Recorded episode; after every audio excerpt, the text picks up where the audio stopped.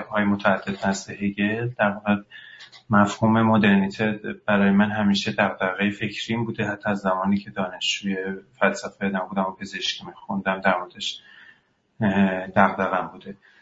و اصلا یکی از دلایلی که به هگل هم علاقه من شدم به خاطر اینکه فکر می‌کردم همون موقع و تا حالا ادامه پیدا کرده که بهترین تبیین از مدرنیته رو هگل ارائه داده. این یه حالا یک پروژه فکری نسبتا طولانی مدت از حالات که دارم شروع کردم و احتمالا در چندین سال آینده درگیرش خواهم بود. حالا فارغ از کارهای جزئی تر کوچیک‌تر که مقاله چیزی بنویسم پروژه کتابی که دارم یکی از یکی از پروژه دو تا پروژه که دارم این پروژه است. همین جهت این چپتر خاص البته داره در یک کتابی بون انتشارات راتله چاپ میشه ولی با توجه به اینکه دغدغمه و 7 سال آینده روش کار خواهم کرد. خیلی ممنون میشم نظرتون رو بدونم و ببینم نگاهتون چجوریه. این یه مطلب. مطلب دوم این که یه مقداری این در واقع یه چپتر کتابی بوده که مخاطبش کسایی بوده که فلسفه هگل رو کم و بیش آشنان البته من فکر می‌کنم که کلیات بحث و خط استدلالی و مسیر بحث کم و بیش روشنه ولی اگر جاهایی روشن نبود دیگه ببخشید. دیگه به حال گفتم یه مقداری احتیاج پیش فرض داره که یه مقدار در مورد فلسفه هگل آگاهی ولی با این وجود گفتم مسیر کلی بحث کاملا قابل پیگیری خواهد بود.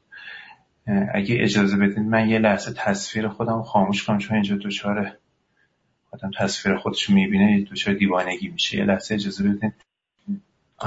خب الان باید شما قاعدتا تصویر منو ببینید و خود خوشبختانه خودم خودم رو نمی‌بینم. خب فقط فقط لطف کنید بنویسید که یه نفر بعد. متشکرم. خیلی ممنون. خب و باز ممنون میشم اگه در حین سخن ارائه که دارم لطفا سوال نپرسید. و یا حتی کامنتی در اون پایین ننویسید. علتش هم اینه که من آدم مولتی تاسکی نیستم. یعنی اگر کامنت بنویسید حواسم پرت میشه و دیگه می‌زنم تو جاده خاکی یعنی یه ذره تا خودم رو جمع و جور کنم طول می‌کشه. به به من رحم کنید لطفا. در این در انتها من سوال و جواب البته در خدمتتون هستم. خب و یه علامت play اون بالا هست که اگر شما علامت play رو بزنید یک فایلی رو هم می‌بینید به اسم هگل on multiple modernities IPM handout که شما می‌تونید اینو لطفا دانلود بکنید. من نمایش نمیدم. دانلود بکنید می‌تونید در کنار تصویر داشته باشید. جاهایی که ارجاع میدن به این handout رو خواهم گفت می‌تونید نگاه بکنید. ولی در کل و کلیت مسیر استدلالی در این handout کاملا مشخصه. اگرچه نسبتا خلاصه است. و و برنجا دنبال کردن و برای دنبال کردن وسط کمک کننده باشه. خب. خب با اجازهتون شروع کنم الان موضع در واقع اگر از روی handout نگاه بکنید Hegel's middle position on modernity و شروع بحث. این اینکه در واقع یه مزدخواهی دیگه هم بکنم و با اجازهتون شروع بکنم. و اون که من متاسفانه خب اینو چون به انگلیسی نوشتم الان فرصتی هم نداشتم که به فارسی ترجمهش بکنم برای خودم از روی متن انگلیسی هم ترجمه می‌کنم. امیدوارم که اگه یه زمانی کلمه پروندم انگلیسی پروندم ببخشید حالا ساشت احتیاج می‌تونه باشه. می‌تونم حذفش کنی. هر که دوست داری. خیلی خیلی احتیاج نیست حرف چیزی هست خب خب در واقع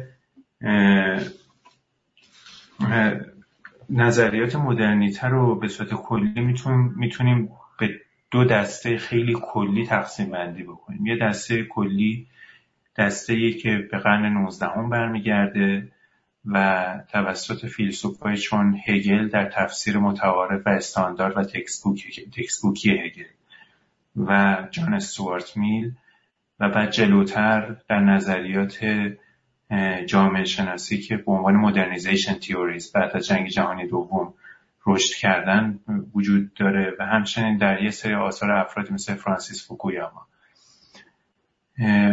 حالا این این نظریه مدرنیته در واقع میشه به شیوه اقتصادی و سیاسی بیان بشه.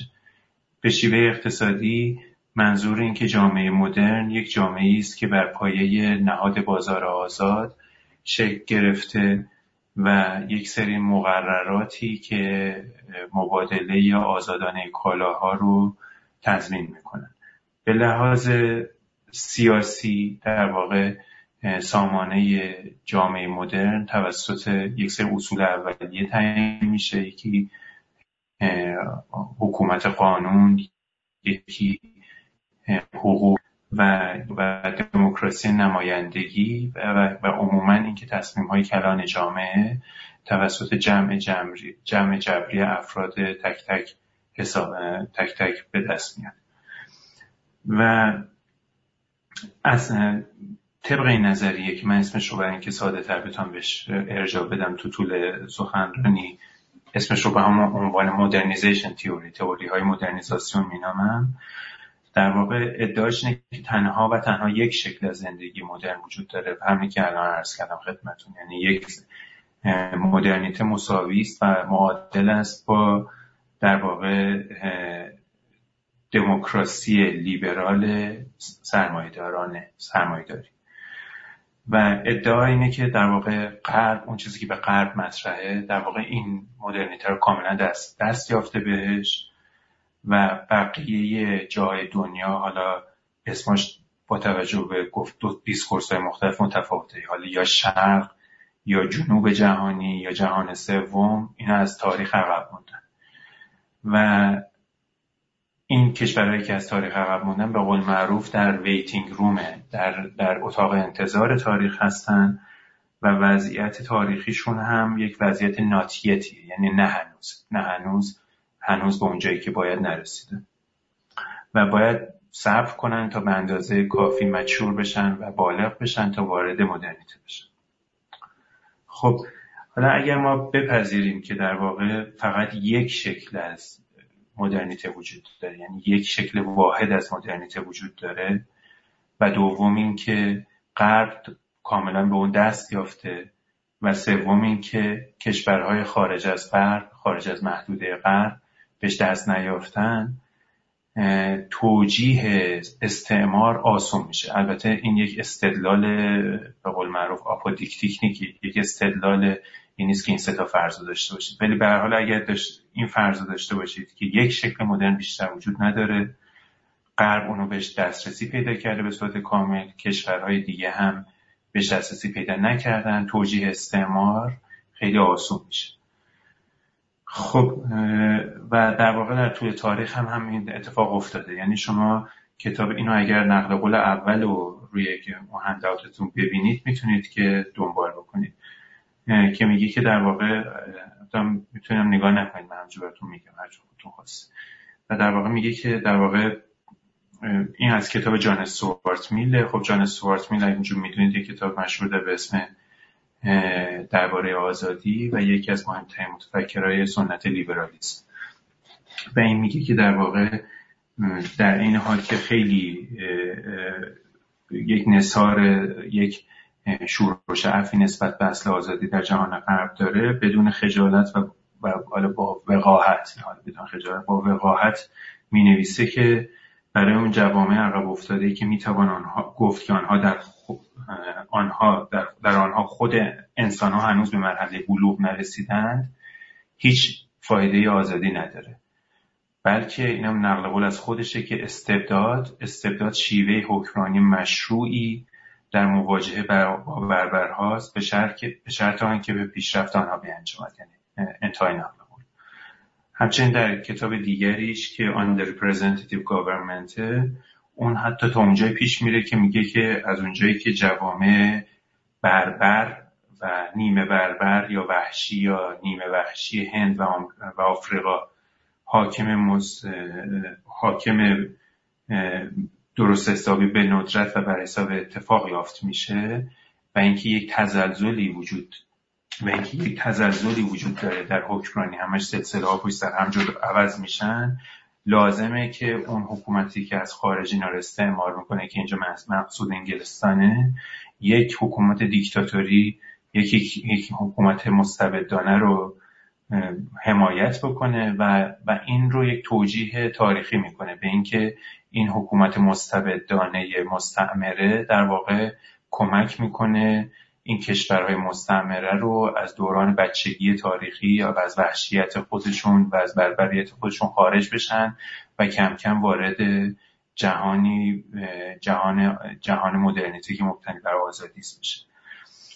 خب حالا اینو خب در مقابل این جریان که در واقع یک جریان یک تاساز و همساز همس یک دست کننده در دریافت از مدرنیته است و اینکه در این حال هم کاملا استعمارگرایانه است.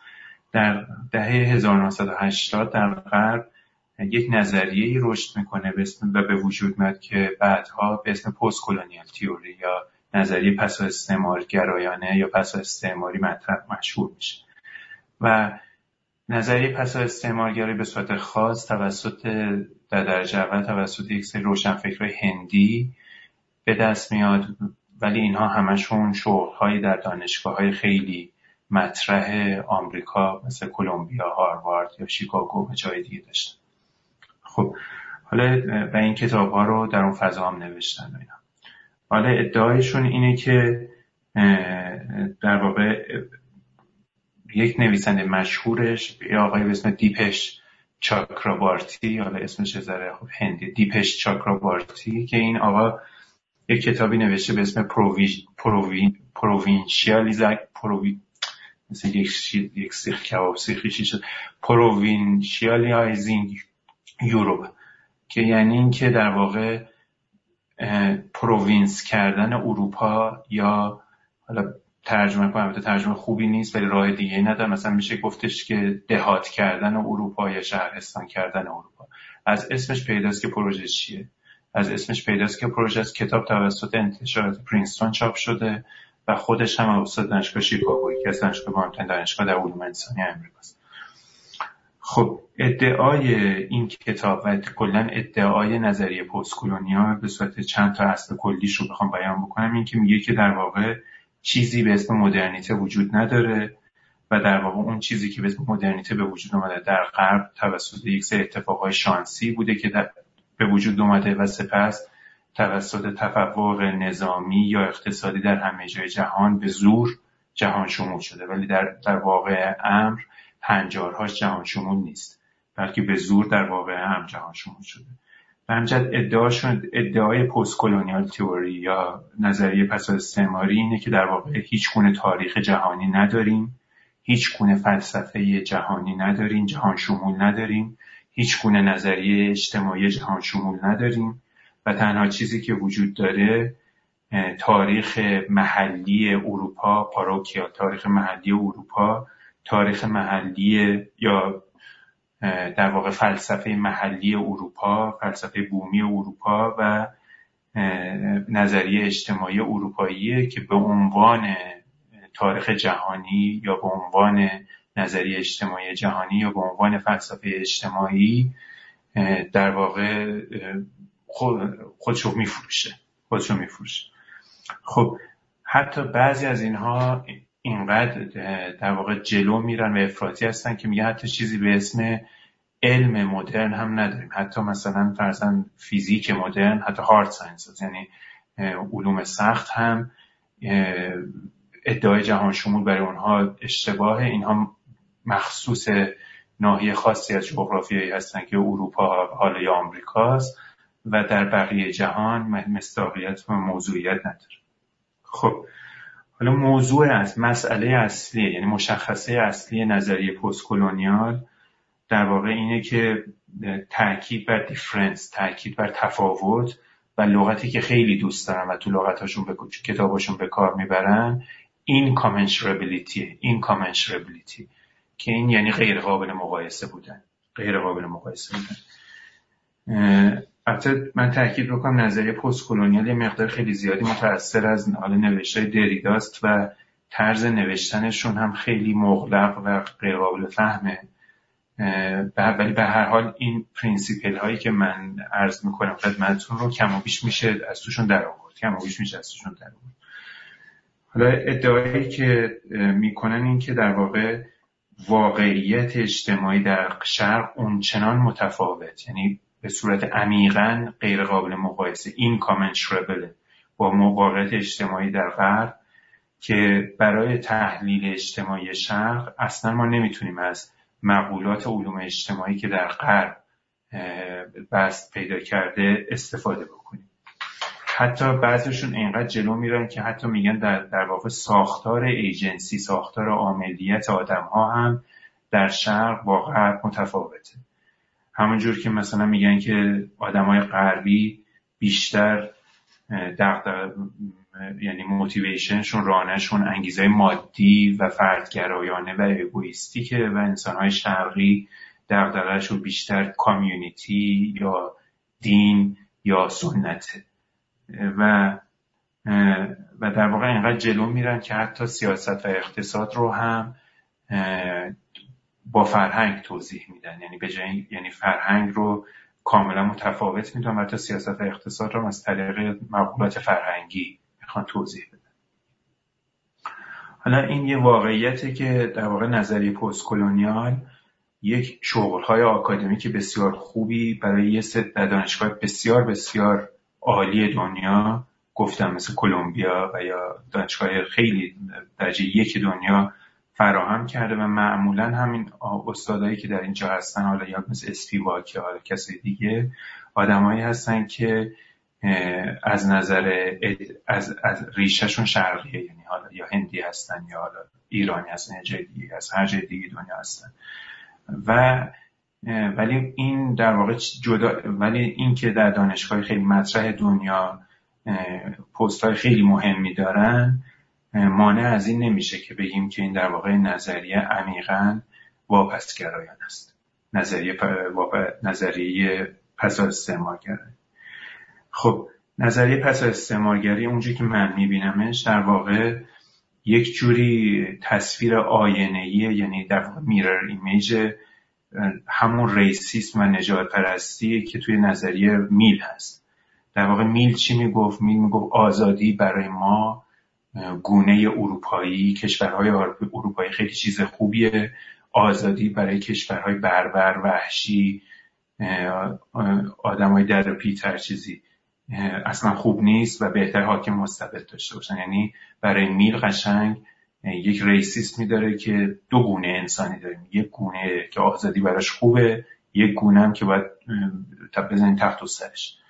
خب این نظریه پست کلونیال هم در واقع تصویر آینه اونها هست و میگه که اگرچه ایده های مثلا self-determination خودآیینی و یا خودآیینی جمعی و سیاسی ایده های مخصوص غربی ها و برای غربی ها خوبن و برای انسان های شرق که دغدغه‌شون متفاوته و خواسته هاشون متفاوته اینها در واقع اصلا ایده های بیخود و یاوه‌ای هستن و جوامع غربی انسان های غربی با انسان های شرقی کاملا این کامنشربلن یعنی غیر قابل مقایسه هستن.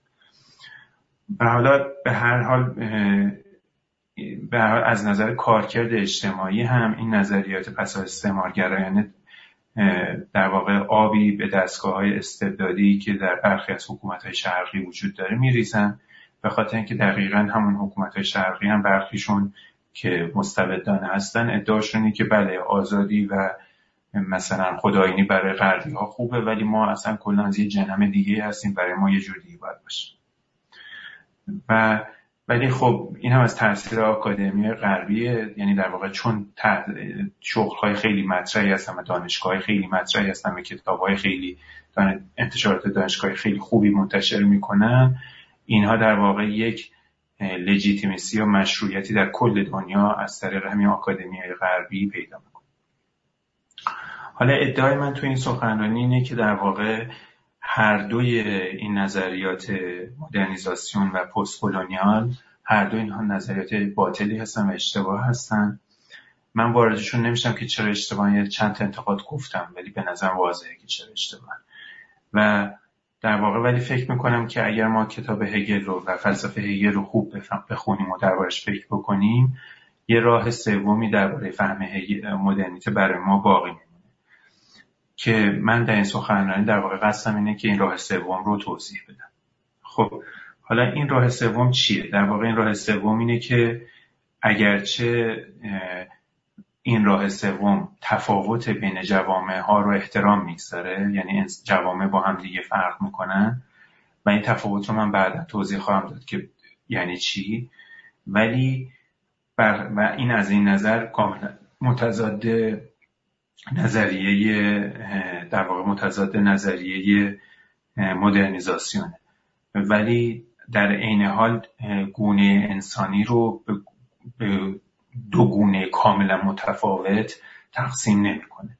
و این ایده این کامنشربلیتی رو کاملا جدا می‌زنه. یعنی تفاوت رو میپذیره ولی در یک سطح دیپ و عمیقی انسان ها در دور مدرنیته همگی شبیه به هم هستن و هیچ جوامع با هم تفاوت بنیادی خب و, و در واقع این راه سوم که در واقع هگل هم به عنوان فیلسوف مدرنیته در واقع به عنوان عمیقا عمیقا انسان مدرنی بوده و دفاع می‌کرده از مدرنیته ولی در این حال هم یک تفسیر صرفا اروپا محورانه از مدرنیته ارائه نمی‌کنه.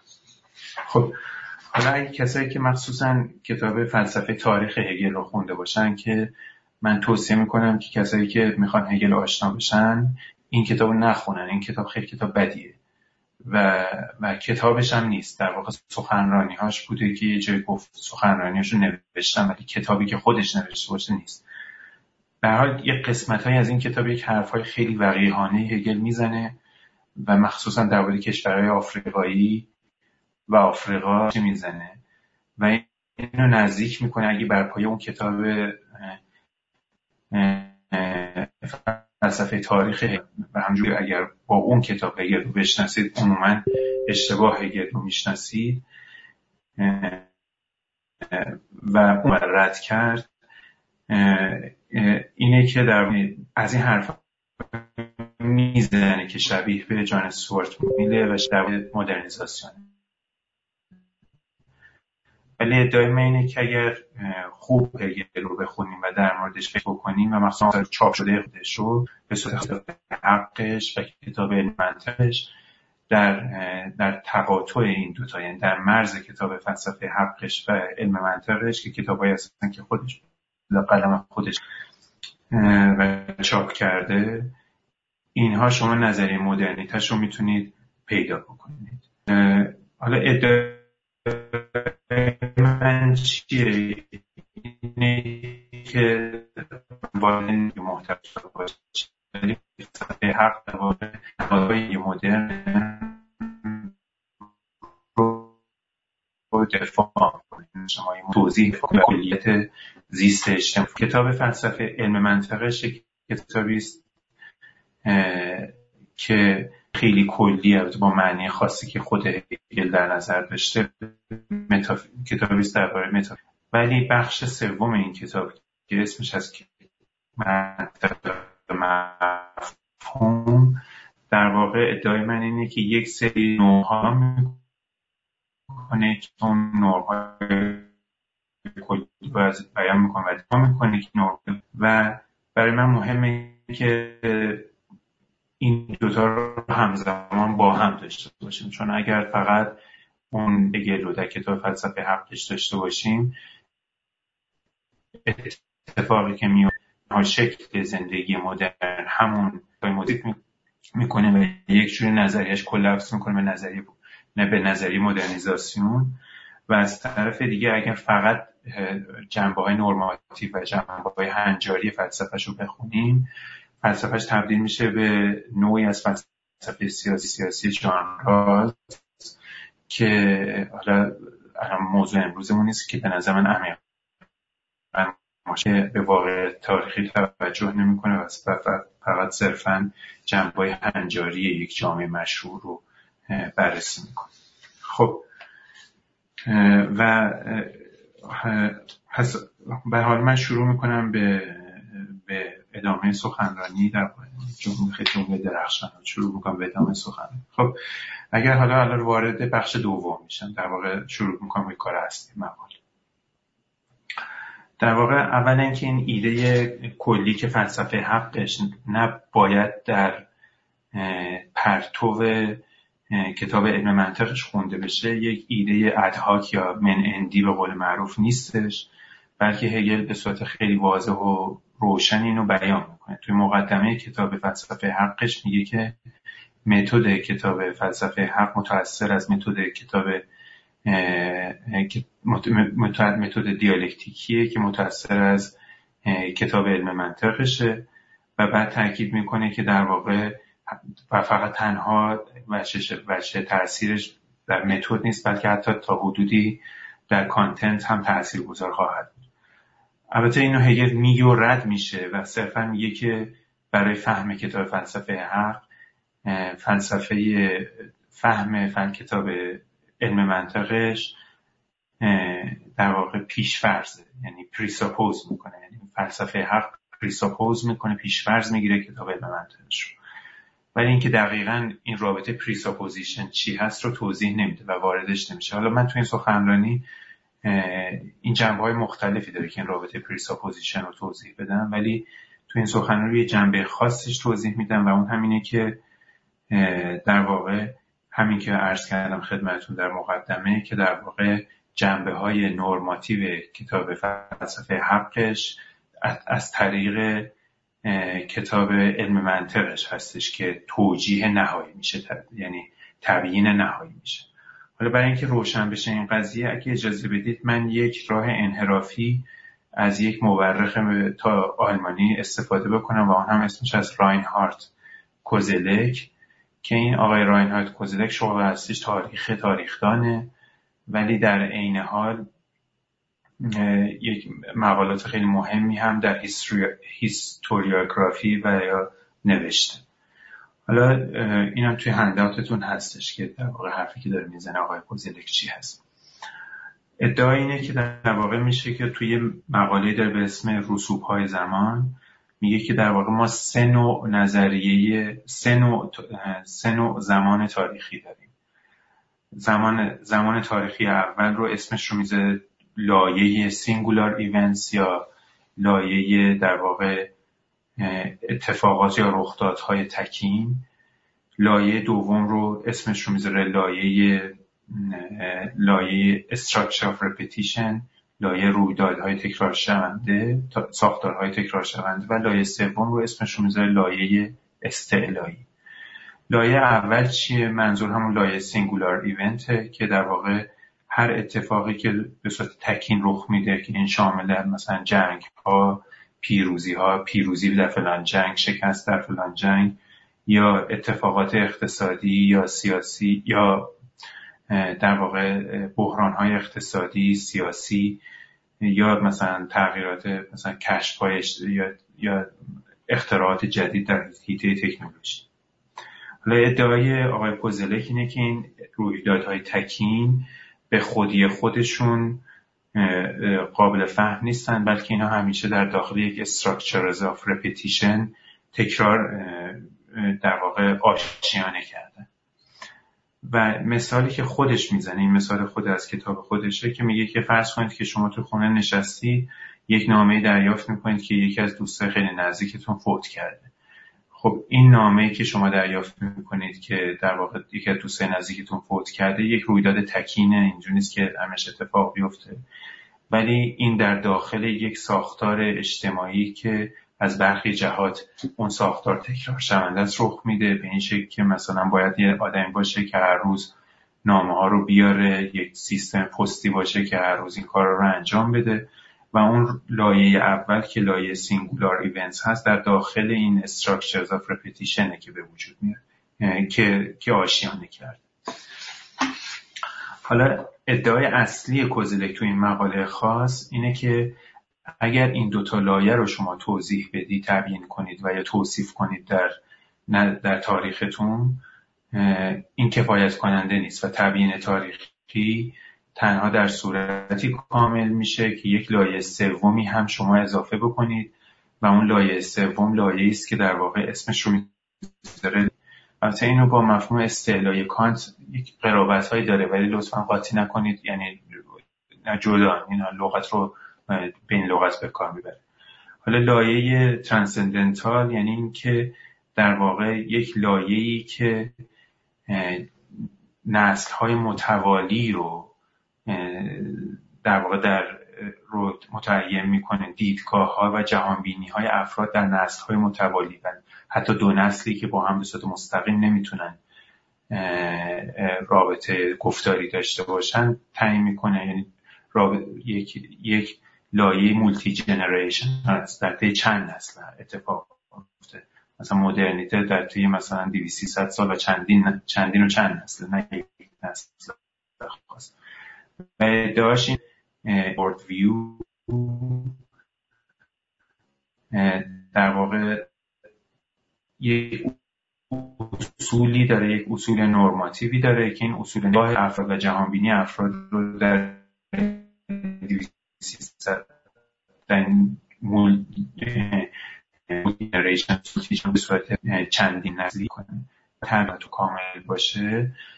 باید حتما در تبیین تاریختون در این به این لایه ترانسندنتال یا لایه استعلایی برسید. و یعنی در واقع زنجیره تبیینی خاتمه پیدا می‌کنه که به این لایه برسید.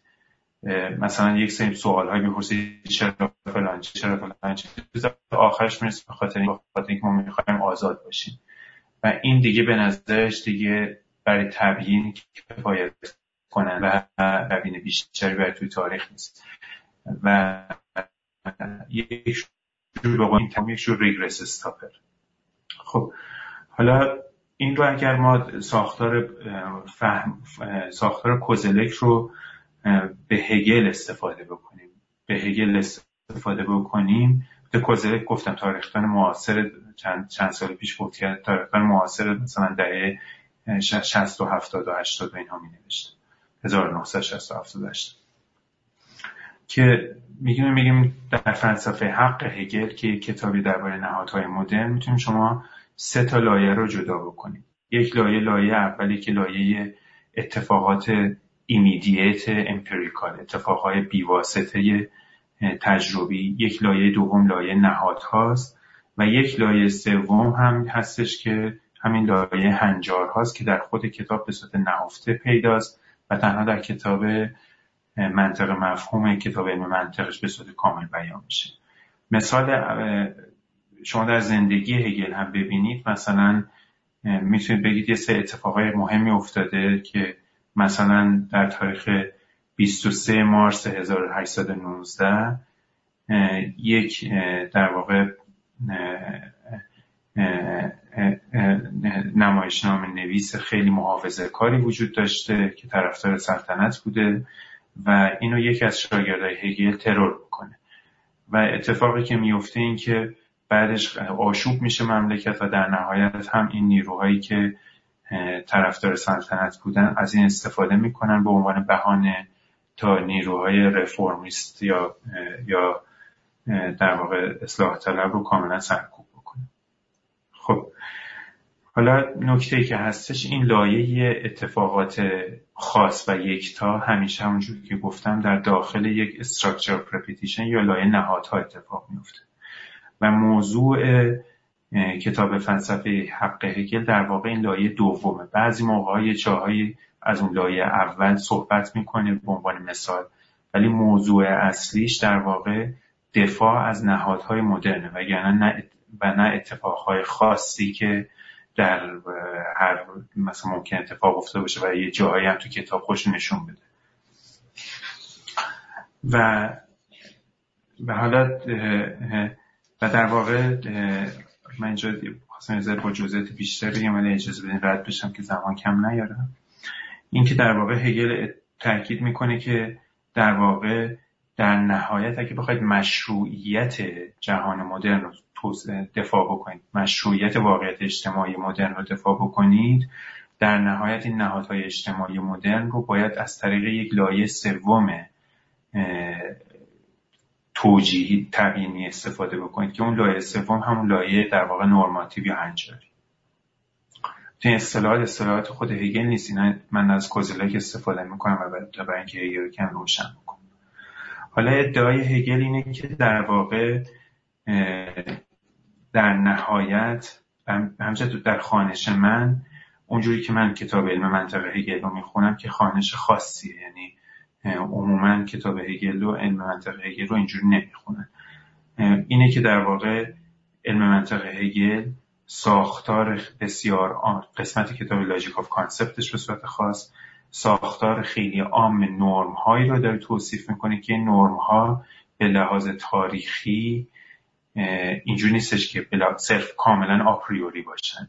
بلکه نرم هایی هستن که زندگی افراد مدرن رو در حد multi-generation نه در حد یک, یک, جنریشن چندین نسل هدایت می‌کنن. و این در واقع بیان مفهومی این ساختار در واقع کتاب موضوع کتاب علم منطقشه در کتاب منطق مفهوم. باز تاکید می‌کنم این خانش خیلی عجیب و غریبی از هگل و اینا ولی خب خانش من حالا. اینو بعد اگه خواستید زدم صحبت حالا این رو من این تقسیم بندی این ستا برام مهمه چون یه مقداری باعث میشه یه سری یک سری بدفهمی هایی که در فلسفه هگل میشه رو بشه ازش دوری گزید یکی به صورت خاص دو تا اختشاش مفهومی هست. یکی اینکه لایه اول دوم مقاطی بکنیم.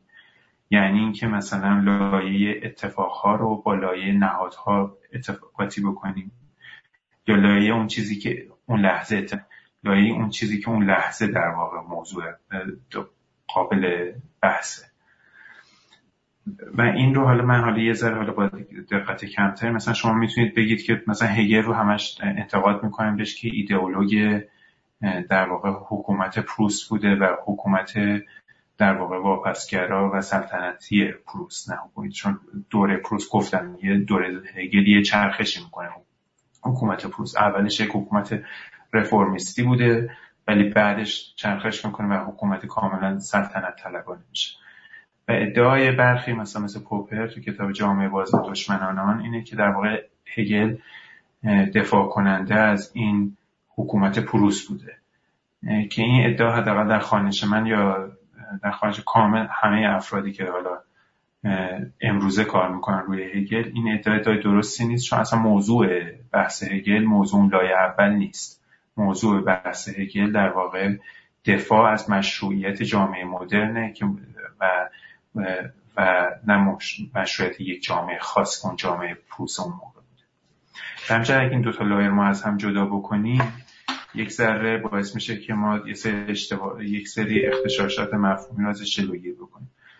حالا در مورد لایه دوم و سوم هم همینجور. اگه لایه دوم و سوم رو ما از هم جدا بکنیم در واقع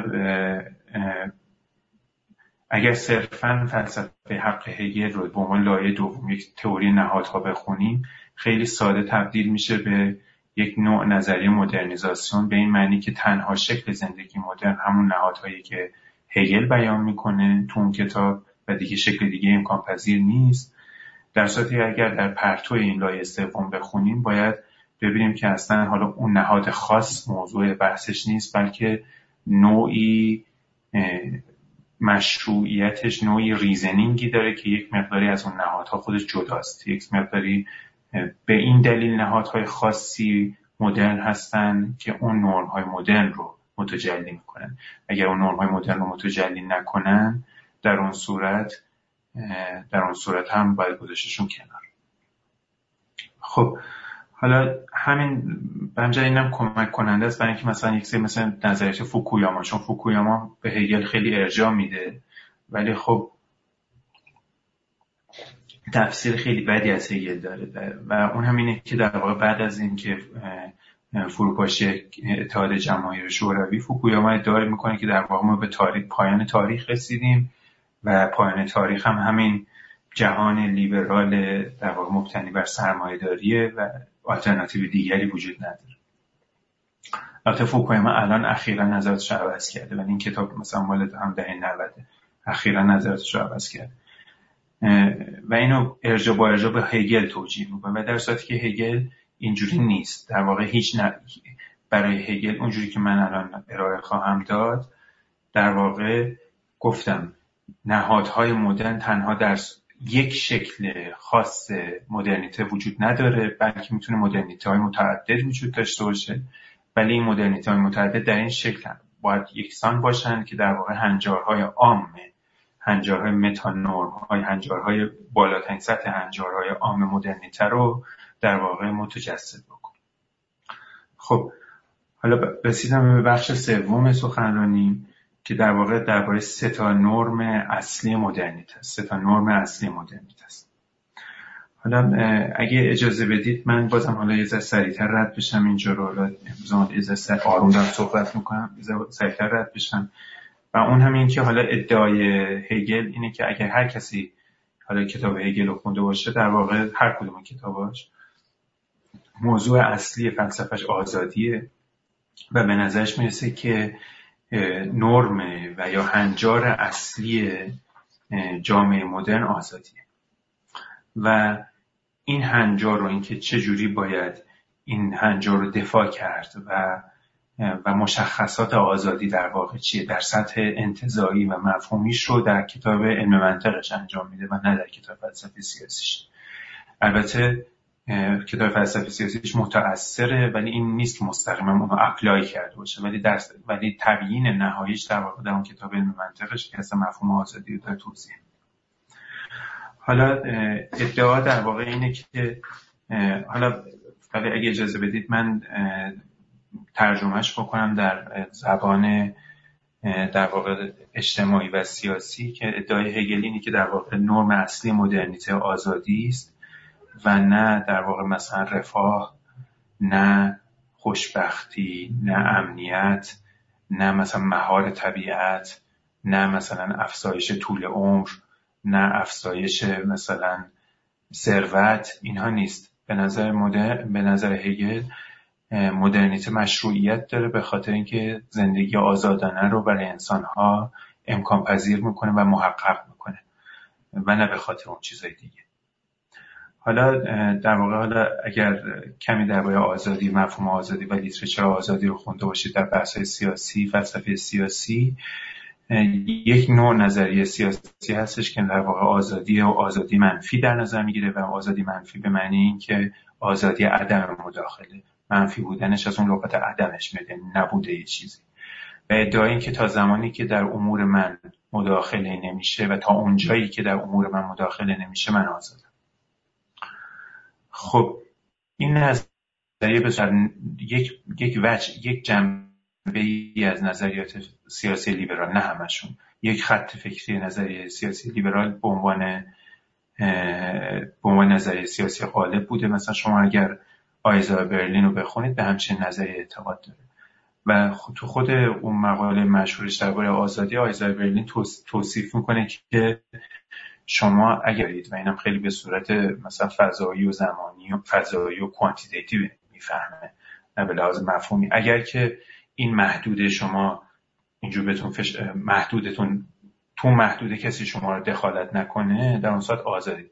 حالا می‌خواید در یک حکومت دموکراتیک زندگی بکنید یا می‌خواید در یک تحت یک حکومت مستبدانه ای که مثلا اون آدمی که شاه آدم شاه خیرخواهیه. تا زمانی که در امور فردی شما دخالت نکنه شما آزاد تابش که مثلا حافظ جمهوری مشهوری داره که میگه که شما در این محدوده آزادید و و نظر برلین هم خیلی عمیقا تحت تاثیر نظری هابز که حالا چه فارغ از این که در این لغت های خود هابزه که در لوکا لوکای republican یعنی جمهوری جمهور جمهوری republican نه به ترامپ. یعنی در جمهور لوکا زندگی کنید یا اینکه در یک در قسطنطنیه Constantinople قسطنطنیه مستبد تا زمانی که محدوده آزادی شما محدود نشده در واقع شما آزادی. گفتم من یه مقدار سخنرانی جنبه پروگراماتیک داره پروگراماتیک داره یعنی برنامه یعنی من وارد استدلال ها نمیشم فقط طرح خیلی کلی رو دارم بیان می‌کنم وگرنه اینها هر کنش مصادف جداگونه نمیشه در موردش استدلال کرد حالا در واقع نظریه هگل اینجوری نیست. یعنی شما تا زمانی که در داخل یک جامعه آزاد که به صورت دموکراتیک اداره میشه زندگی نکنید و در اون مشارکت نکنید آزاد نیستید حتی آزادی فردی هم ندارید.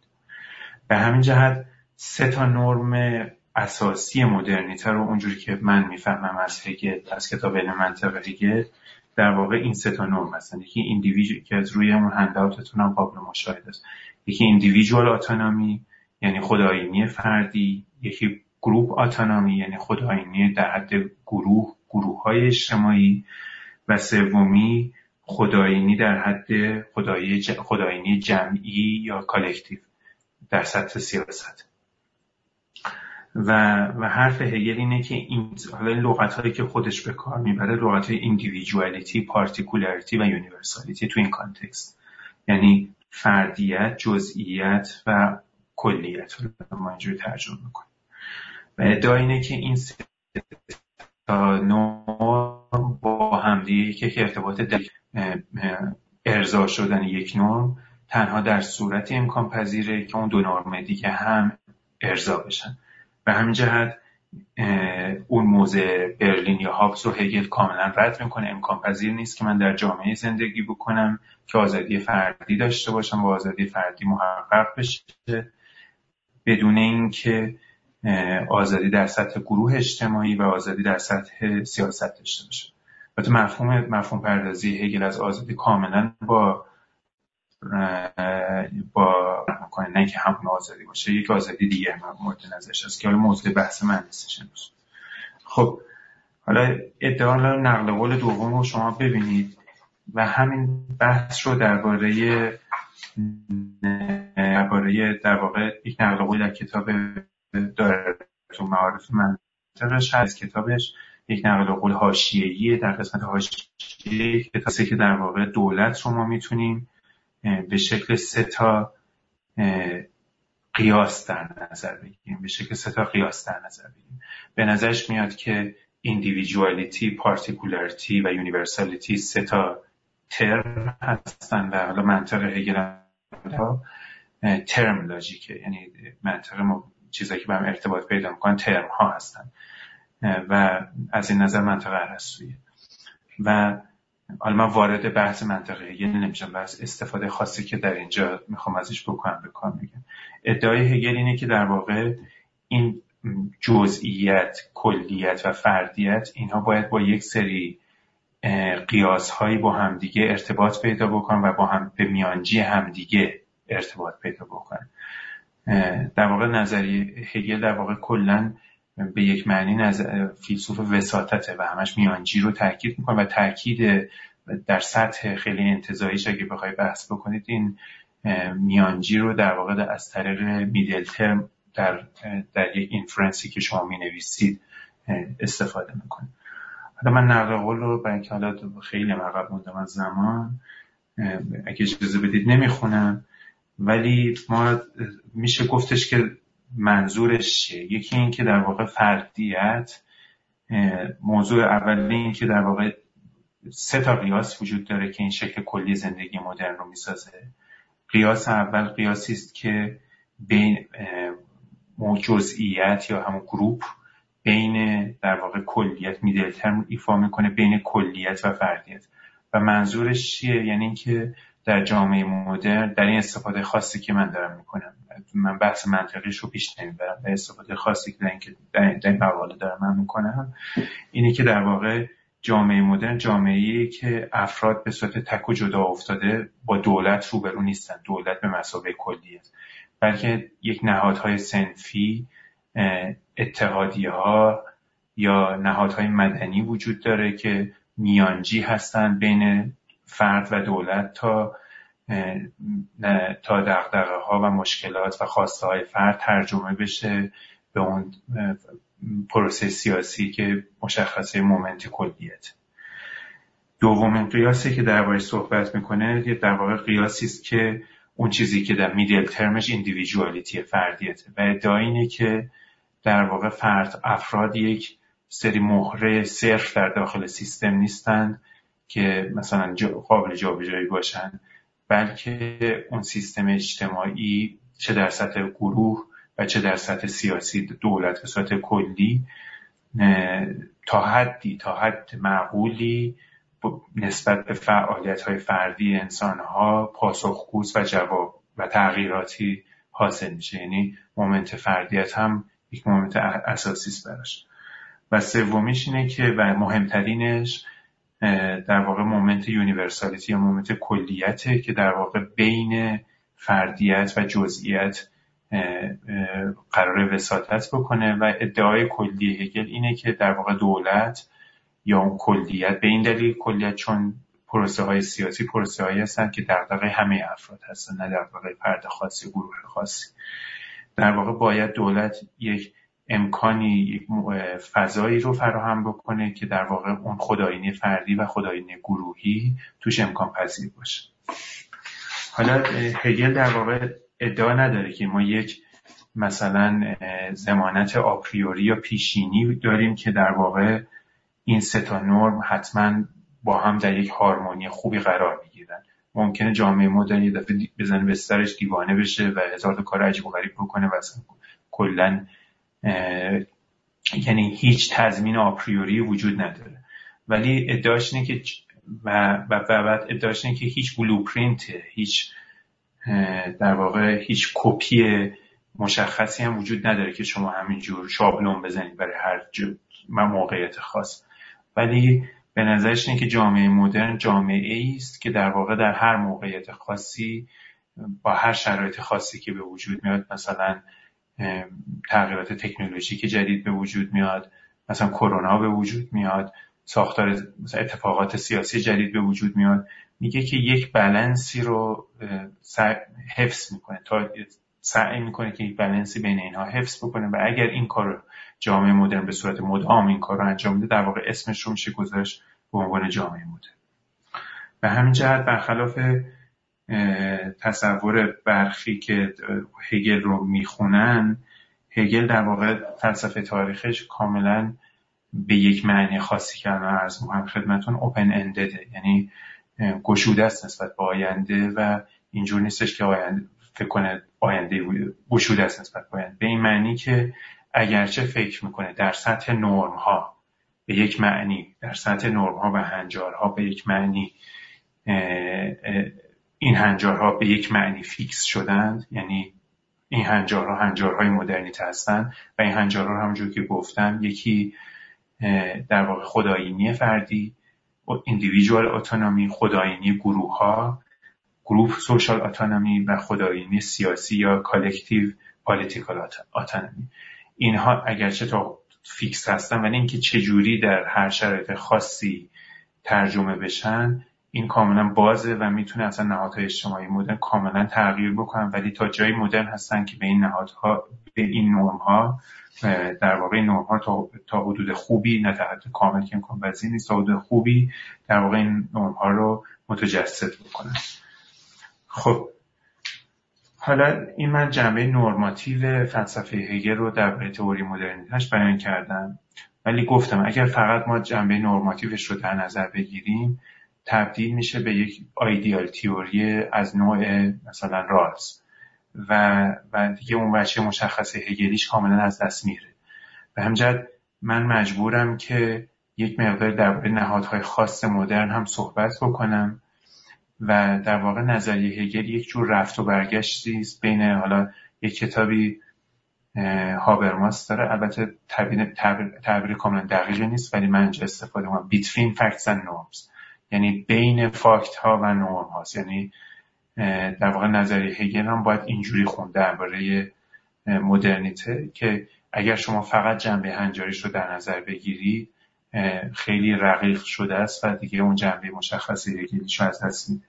همچنین مهمه که جنبه نهادی و اونجور که واقعیت امر هم وجود داره در توصیف بکنیم ولی اگر کتاب فلسفه حقش رو می‌خونی بخونی می‌بینیم که بعضی مثلا نهادهایی رو دفاع می‌کنه که اون نهادها هم لزوما قابل دفاع نیستن. مثلا از مجازات اعدام دفاع می‌کنه. البته من فقط دارم نظریه هگل رو توصیف می‌کنم. مثلا مجازات اعدام البته در نه درباره جرمای دیگه. فقط جرم کسی که قتل کرده. کسی که قتل کرده از مجازات اعدام اون آدمی که قتل کرده یعنی قصاص دفاع می‌کنه. یا مثلا از نهاد مالک نهاد در مثلا خانواده هسته دفاع می‌کنه یا حتی از نهاد کانستیتوشنال مونارکی یعنی از نهاد در واقع در واقع شاه یعنی سلطنت مشروطه هم دفاع می‌کنه سلطنت مشروطه هم دفاع می‌کنه. ولی ادعا اینه که در واقع اینها رو نباید صرفا به اون چیزی که خودش گفته توجه کرد بلکه باید به اون ریزنینگی در پشتش نگاه کرد که چرا این کار رو داره می‌کنه. مثلا درباره نهاد سلطنت مشروطه به این دلیل دفاع می‌کنه که میگه که در واقع در واقع باید پروسه سیاسی در نهایت توسط یک فرد متبلور و متجلی بشه که یک وحدت سیاسی به وجود بیاد.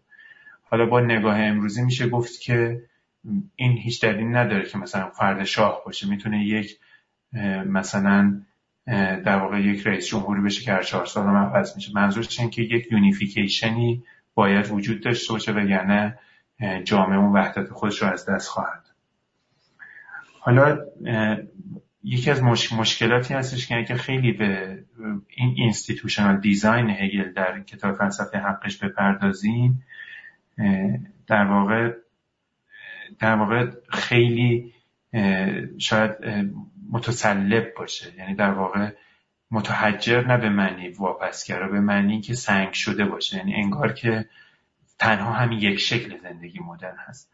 و همجد به نظر من باید یه مقداری با فاصله خوند و یک سری principle های اصلی کارش رو تو اون کتاب جدا کرد که من که من در واقع سه تا principle اصلی رو سه تا principle نهادی اصلی رو ازش اشاره می‌کنم.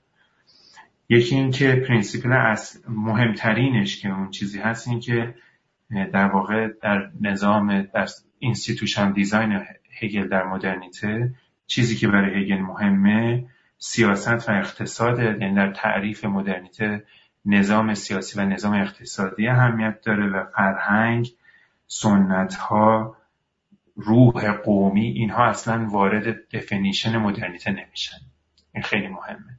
یعنی اصلا تعریف مدرنیته نه که اینها مخالف اینها باشه اصلا تعریف اینها نسبت به تعریف مدرنیته اکسترنال باقی میمونن یعنی تعریف مدرنیته مدرنیته مدرنیته شاخهای اصلیش پایه های اصلیش سیاست و اقتصاد. و چرا این دوتا هست؟ سیاست به این که دقدقه اصلی اینه که بگه که جهان سامانه سیاسی باید چجوری سامانیابی بکنه به طوری که فردیت انسان ها امکان بروز پیدا بکنه. و سوال دومش هم اینه که چجوری نیازهای بیولوژیک انسان ها و در نهایت نیازهای اقتصادی انسان ها باید ارضا بشه و چجوری روابط لیبر یا روابط کار باید ارگنایز بشه تا این یک, یک درجه از اقلانیت داشته باشه. به همین یه مقداری هگل رو وقتی می‌خونن بعضی فکر می‌کنن که یک متفکر کامیونیتریانه یا اجتماع گراست مثلا به صورت خاص مکینتایر رو اگر بخونید این بعضی مواقع ارجاع میده به هگل و, و به نظرش میاد که هگل در واقع مثلا یک متفکر اجتماعگرا یا کامیونیتریانه حالا این به نظر من کاملا غلطه و هگل به هیچ وجه یک کامیونیتریان نیست. البته منظور اینه که کامیونیتریان ما چجوری بفهمیم. حالا اگه اجازه بدید به این معنی خاصی که من میگم کامیونیتریان نیست. به این معنی که در واقع سنت های فرهنگی یا مثلا روح قومی یا مثلا زبان یا مثلا هویت قومی اینها ساختار سیاسی و اجتماعی جامعه رو تعیین می‌کنن. اگر این رو به معنی اجتماعگرا بفهمیم به هیچ وجه اجتماعگرا نیست.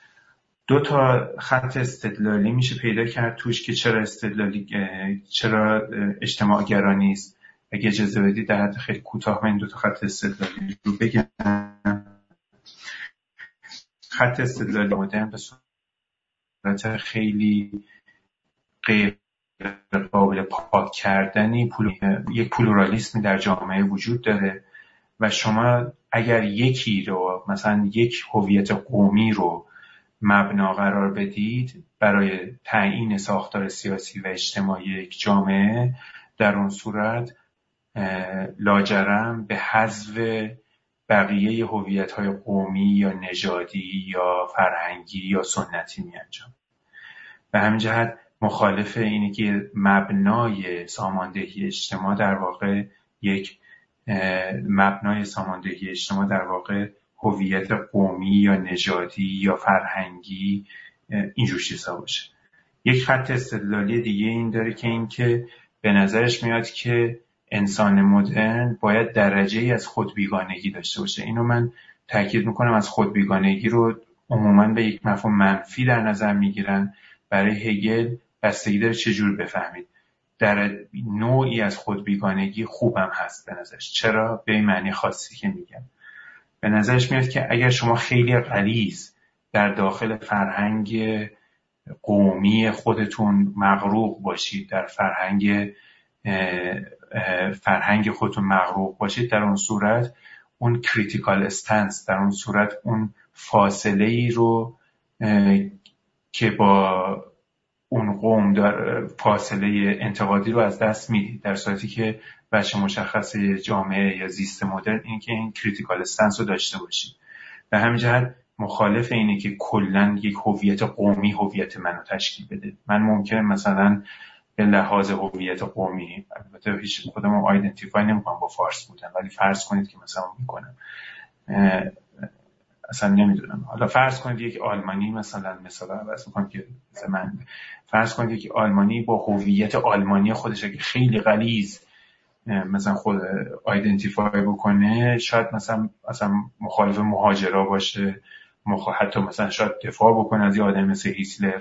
این به نظر هگل باید شما یک درجه از خودبیگانگی نسبت به اون محیط اطرافتون داشته باشید وگرنه اصلا انسان مدرن نخواهید به همین جهت این مهمه که به همین جهت این مهمه که در واقع فرهنگ در دفینیشن مدرنیته هگل وارد نمیشه. اینو من باز تاکید می‌کنم فرهنگ در ساختار فکری هگل اون چیزی که مهمه ساختار اقتصادی و سیاسی و ارتباط بین این دوتاست و فرهنگ و چیزهای مشابه فرهنگ واردش نمیشه. البته از یک فرهنگی دفاع می‌کنه و در داخل کتاب فلسفه سیاسیش میاره ولی اون فرهنگ سیاسیه. و فرهنگ سیاسی و لغتی که به کار می‌بره political disposition ه یعنی میگه انسان مدرن باید یک خلق و خوی سیاسی داشته باشه به شکل خاصی که عرض می‌کنم خدمتتون که این در واقع political disposition یعنی چی؟ disposition هم یک لغتی که در مثلا اخلاق ارسطویی میاد به این معنی که خلق و خویی که عمیقتر از احساسات لحظه ای منه. یک خلق و خویی که در واقع شخصیت من رو شکل میده. میگه انسان مدرن وش که شهروند یک جامعه مدرن هست باید یک اعتمادی به پروسه کالکتیو دموکراتیک داشته باشه و, حتی در مواقعی که مثلا نفع صرفا فردیش در تضاد با نفع عام یا خیر عام نه نفع عام خیر عام قرار می‌گیره خودش به صورت به قول معروف خود به خود اون خیر عام رو برتری بده به, فرد به, به, به نفع صرفا فردیش. اگه اینا در, در, در, در, در, تضاد با هم قرار بگیره. خب به همین یک فرهنگ براش اهمیت داره ولی فرهنگ فرهنگ سیاسی است و نه فرهنگ قومی یا نژادی یا زبانی یا چیزای دیگه. یعنی فرهنگی است که از ساختار سیاسی نشأت می‌گیره و نه و قبل از ساختار سیاسی نیست در واقع بعد از به لحاظ مفهومی بعد از ساختار سیاسی میاد. به همجد ساجد اگه اجازه بدی من ادامه بدم. من هنوز خیلی مونده ولی تموم می‌کنم تا پنج و نیم ولی اجازه اگه ببخشید. نظرت می‌خوام. درکی نداشتم اونقدر طول می‌کشید. خب و دوم اینکه حالا این حالا درباره ساخت ارتباط ساختار سیاسی و اقتصادی صحبت می‌کنه که اگه اجازه بدید در خلاصه در واقع اینه که میگه که ادعای هگل اینه که جامعه مدرن برخلاف جوامع, جوامع پیشا مدرن قرون وسطای باستان در یونان باستان هیته اقتصاد یک هیته مستقلی است و قابل تقلیل به هیته سیاست نیست. به نظرش میاد که هیته اقتصاد قوانین خاص خودش رو داره و اصلا توصیف و توصیف می‌کنه که اصلا به همین دلیل هست که انسان امکان متشکر متشکر پنجم حتما تمام میشه. خیلی ممنون. هیته اقتصاد یک سری قوانین مستقل از خودش رو داره و و اینجور نیست که مثلا توسط دستورهای من اندی سیاسی مثلا بشه تغییرش داد. این رو میپذیره هگل ولی در این حال این معنیش این نیستش که اینا باید کاملا از هم جدا باشن. به نظرش میاد که هیته سیاست باید هیته اقتصاد رو در واقع تنظیم بکنه. ولی در عین حال به صورت رلاتیو یا به صورت نسبی اجازه بده که در واقع اون نظم اقتصادی خودش در واقع کار بکنه. ولی باید اون رو تنظیم بکنه و مقررات مثلا مقررات کار داشته باشه مقررات حداقل حقوق داشته باشه اینجور چیزها. و یا اینکه و حتما اینکه یک یونیورسال یک یک یک سطح رفاه اولیه برای همه افراد باید حتما باید وجود داشته باشه. و باز هم ادعاش اینه که حتی اگر مثلا اینکه یک کسی تو خیابون سطح آشغال جمع بکنه که این روزها تو ایران هم خیلی فراوونه این نیستش که مثلا فقط مشکل اون باشه بلکه در واقع آزادی, ف... آزادی من رو هم تحت شعار قرار میده. یعنی ادعای هگل حالا همونجور قبلا گفتم یک اینها در هم آمیخته است. یعنی یک جامعه یا همه با هم آزادن یا هیچ کس آزاد نیست. اینجوری نیستش که بشه گروه های رو جدا کرد و بگی که مثلا حالا. به همجد براش مهمه که حتما یک درجه رفاه نسبی رو همه داشته باشن. ولی با این وجود براش مهمه که میگه که نباید حیطه سیاست کاملا حیطه اقتصاد رو در خودش ادغام بکنه. دغدغش هم دغدغه اقتصادی نیست در درجه اول. دغدغش دغدغه باز هم همون self determination به این دلیل که میگه که حیطه اقتصادی و نهادهای اقتصادی و نهادهای صنفی و اتحادیه ها اینها باید یک درجه از autonomy داشته باشن درجه از استقلال داشته باشن که امکان خودآیینی گروهی یا group social group self determination رو امکان پذیر بکنن. وگرنه اگر دولت اینا رو در خودش ببلعه تبدیل میشه به یک حکومت توتالیتر یا حکومت تمامیت خواه خب این این یه قضیه یه چیزه یعنی به هر حال به نظر هگل میاد که باید استقلال هیت اقتصاد رو حفظ کرد ولی در عین حال تنظیمش کرد و, در عین حال هم کاملا اون رو نبلعید در, در پروسه سیاسی چون باعث نه به دلایل اقتصادی برش مهمه بلکه به دلایل سیاسی که به نظرش به یک جور اتوریتریانیزم یا تمامیت خواهی تمامیت طلبی منجر بشه حالا ادعای این یک principle بود. principle اصلی بود این بود که در واقع یک principle این بود که principle این بود که فرهنگ نقشی نداره در definition مدرنیته و external هست در definition مدرنیته principle دوم این بود که رابطه سیاست و اقتصاد باید مستقل باشه نسبتاً. ولی سیاست اینو باید کاملا مقررات با مقرراتی اون رو هدایت بکنه و در داخل یک بستر مقررات و قوانین کار و رفاه نسبی برای همه شهروندا از هر گروهی که هستن فراهم باشه. و, و سومین principle ی که در فلسفه حقش هست اینه که اعتقاد داره که horizon ما در جهان مدرن یک یک horizon post-Westphalian ه که در واقع یک horizon ی است که انسان یعنی دولت ملت وجود داره و دولت ملت ها باید به همدیگه احترام بگذارن و و در واقع ساورنتی همدیگه رو بپذیرن.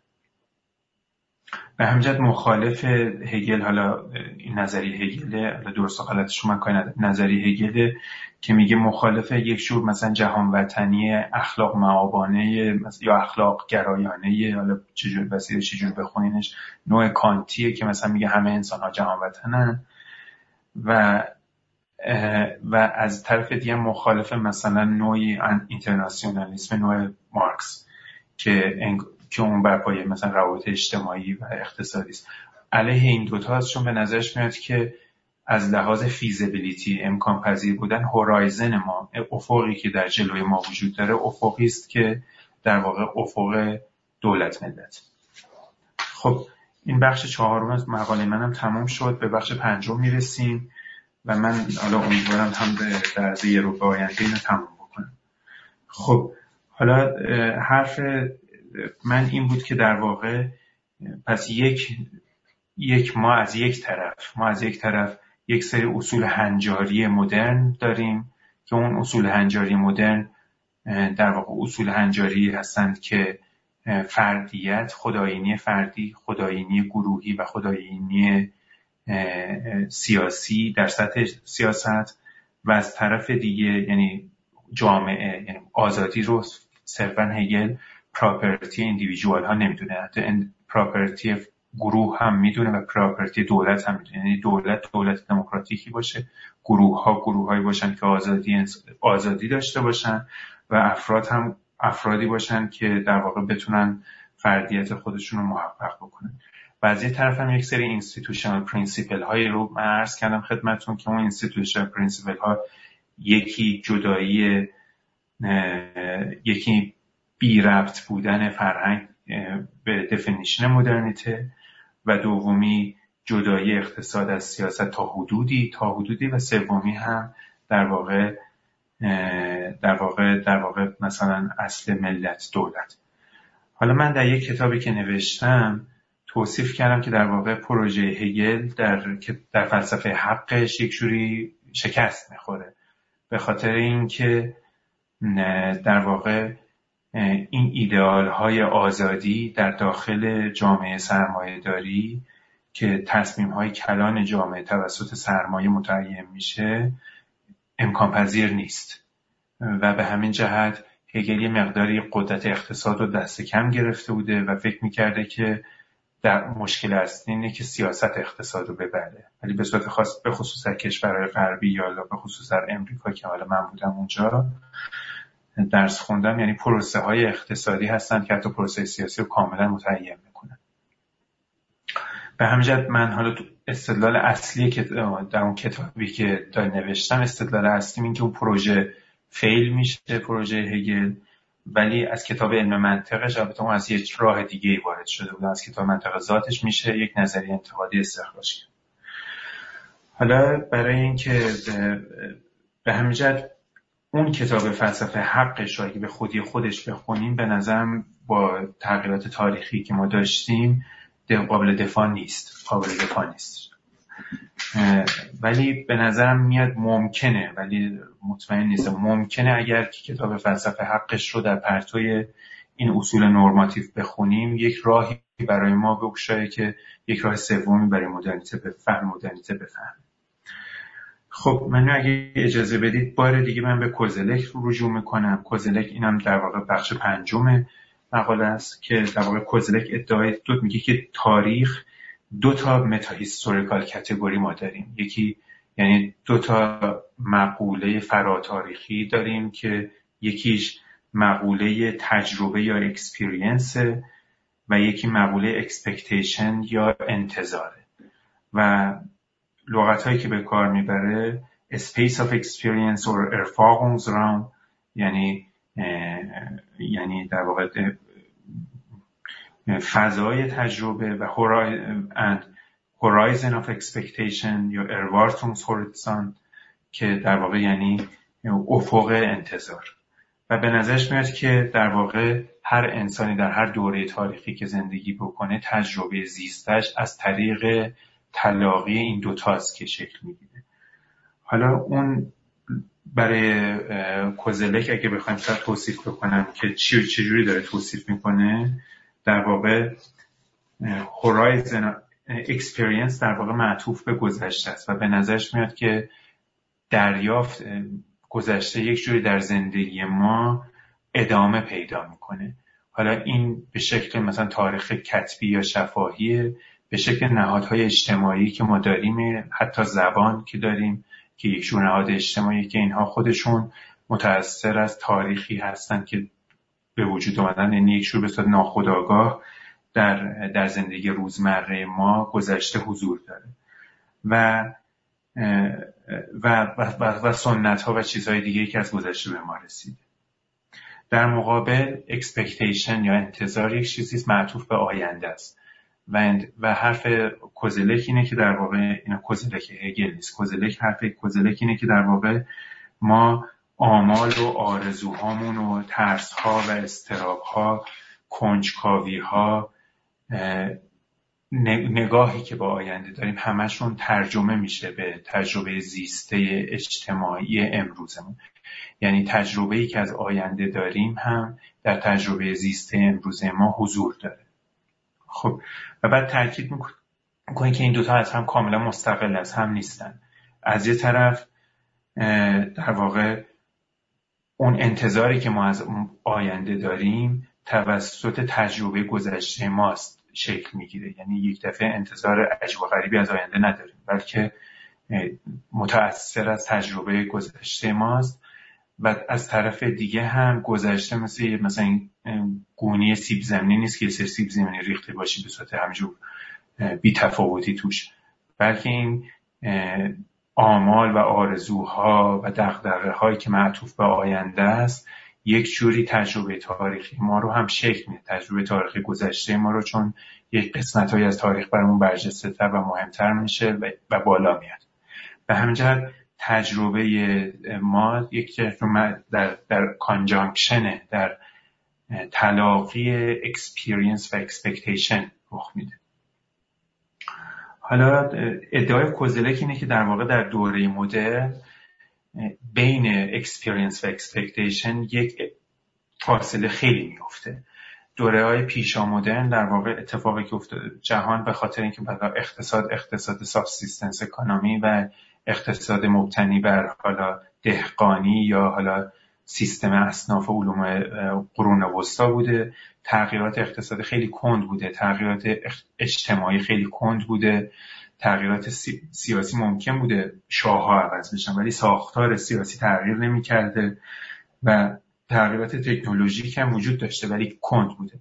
به همجد یک آدمی که به دنیا می اومده همون تجربه قدیم گذشته خودش رو کم و بیش فکر می‌کرده که اکسپکتیشنش هم از آینده همون بوده. کم و بیش کم و بیش.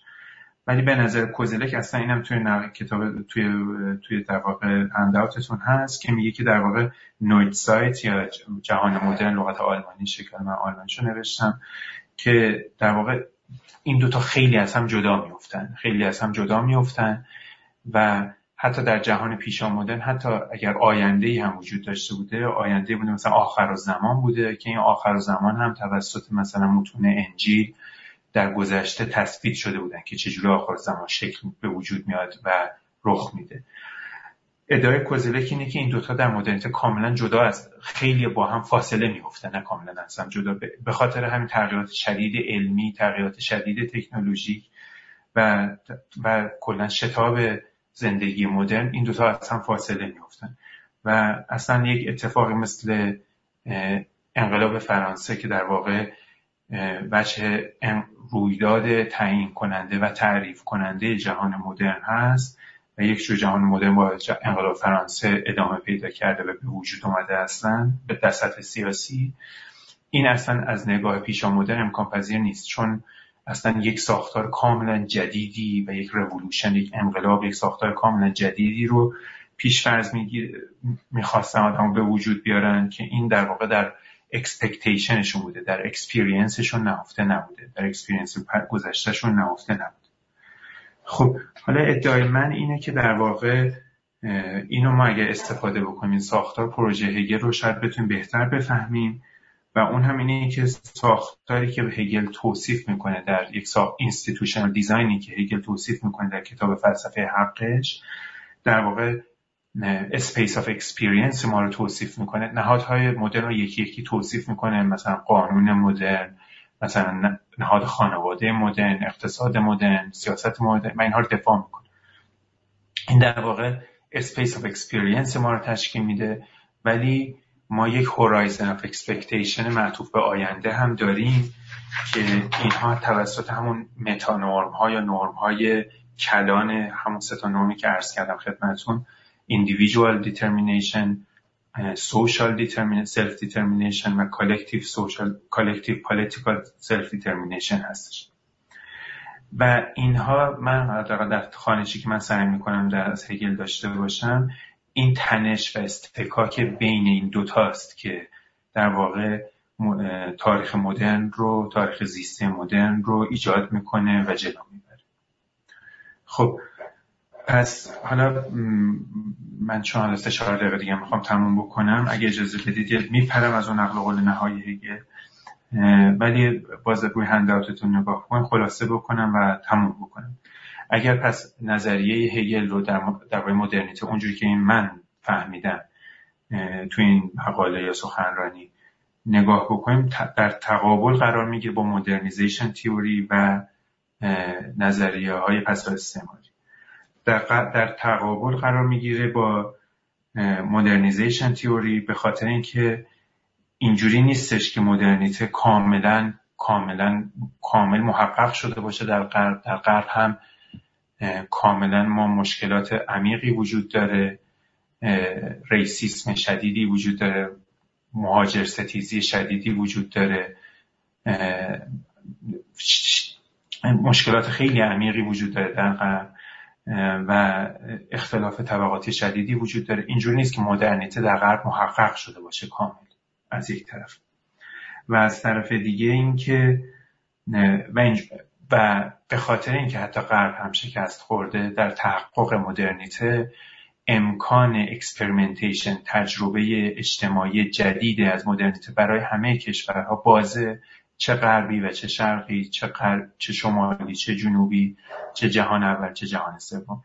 یعنی مدرنیته برای همه بازه و و یک شکل مدرنیته وجود نداره. راه های دیگه از مدرنیته هم ممکنه کاملا وجود داشته باشه. به خاطر اینکه مدرنیته به مفهوم تحقق ایدئال های مدرنیته در غرب هم تا حدودی شکست خورد. و دوم اینکه نظریه هگل علیه نظریه پست یا نظریه پس از استعمارگرایانه میشه چون نظریه پس از استعمارگرایانه همونجور که در ابتدای سخنرانی خدمتتون عرض کردم در واقع ادعای نظریه پست کلونیال اینه که انسانهای شرقی اصلا به لحاظ اینکامنشربلی به لحاظ غیر قابل مقایسی با انسانهای غربی فرق می‌کنن و مثلا نرم ها و هنجارهای انسان های شرق غربی ممکنه مثلا اتونومی در شکل های مختلفش خداینی در سطح فردی اجتماعی و سیاسی باشه ولی انسان های شرقی نرم های دیگه ای دارن. هگل کاملا متضاد مخالف این قضیه هستش. و به نظرش میاد که انسان هایی که در تمام جوامعی که در الان در دنیا وجود دارن کوئیوال هستن. لغتی که من به کار بردم کوئیوال هستن همزمان هستند یکی قبل از دیگری نیست. همه جوامع جوامع مدرن جوامعی هستند که کم و بیش مدرنند و جامعه سنتی وجود نداره اصلا. بلکه تفاوت اینه که چه جامعه مدرنیته رو بهتر تحقق بخشیده و چه جوامع مدرنیته رو کمتر تحقق بخشیدن. ولی جامعه سنتی اصلا وجود نداره. یعنی به نظر هگل دقدقه های انسان چه در مثلا در دهات عربستان در روستاهای عربستان زندگی بکنه چه در نیویورک زندگی بکنه چه در چین زندگی بکنه. چه در مثلا بوتسوانا حالا یک چیزی که عجیبه که بوتسوانا زندگی بکنه اینها دقدقه های همه دقدقه های مدرنه که این دقدقه ها نورم هاش individual determination خداینی فردی خداینی گروهی و خداینی جمعیه و فرقی نمی‌کنه. در همه جای دنیا دقدقه انسان مدرن اکنون اینه. Horizon of intelligibility مدرنیته اینه و برای همه انسان ها در دوره مدرن اینه و فرقی نمی‌کنه در کجای دنیا زندگی. و به همجهت کاملا مخالف نظریه پست کلونیال میشه و از جهت دیگه هم مخالفتی داره با نظریه پست کلونیال چون نظریات پست کلونیال تاکید خیلی فراوانی بر فرهنگ دارن. و اونجوری که من توصیف کردم نزد هگل فرهنگ نمیگم انتقاد می‌کنه در definition ش نیست. یعنی part of definition مدرنیته نیست. و, و بلکه دغدغه اصلی هگل از مدرنیته سامان اقتصادی و سیاسی است. به این دلیل که افراد هر فرهنگی در داخل یک دولت ملت زندگی بکنن هر فرهنگی داشته باشن هر قومیتی تعلق داشته باشن دغدغه های مشترکی برای collective life دارن زندگی جمعی دارن و دغدغه مشترک هم درباره زندگی اقتصادی دارن و در واقع مدرنیته هم در واقع چیزی است که درباره انسان ها به صورت کل, کل انسان ها درگیره و نه صرفا فرهنگ های خاص. خب خیلی ممنون. من یک دقیقه بیشتر شد یک نیم ساعت بیشتر شد قرار بود پنج تموم بود. کاملی معذرت می‌خوام. یه مقدار سرعتم کم هم بود بخاطر اینکه داشتم از روی انگلیسی به فارسی میخوندم که تجربه ببخشید. خیلی ممنونم متشکرم. خیلی ممنون هستم خیلی خیلی ممنون. من برای من که خیلی مفید بود و خیلی خیلی فکر می‌کنم چیز یاد گرفتم. حالا مطمئن نیستم بعدا شاید بید اگه بهت بگم بگی اصلا هیچی نفهمیدی. ولی خب قطعا قطعا خیلی وضعشون از من بهتر بوده.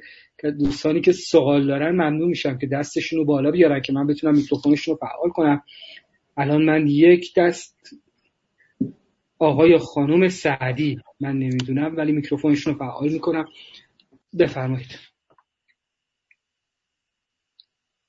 خانم یا آقای سعدی.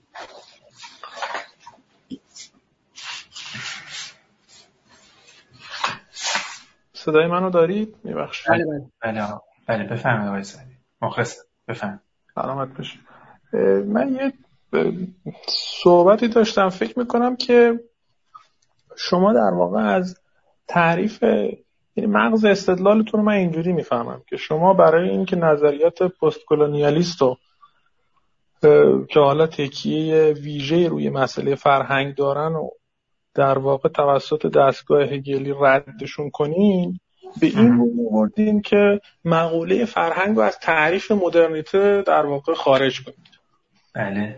ولی اگر که ما به خود هگل دقت کنیم در واقع هگل وقتی به مدرنیته به مسابقه یه بگریف یا یه مفهوم فکر می‌کنه هر مفهومی از نظر هگل همونجور که خود شما به درستی گفتی دقایقی داره یا moment هایی داره برای فهمش که حالا هم singularity هم particularity هم universality در واقع مدرنیته رو میشه با سطوح انتزاع مختلفی فهمید و حالا این بله. سطوح انتزاع مختلف همدیگه رو در واقع تعیین می‌کنن. مثلا بالاترین سطح انتزاع احکامی که ازش استخراج میشه برای تمام سطوح انتزاع پایینتر قابل تسری.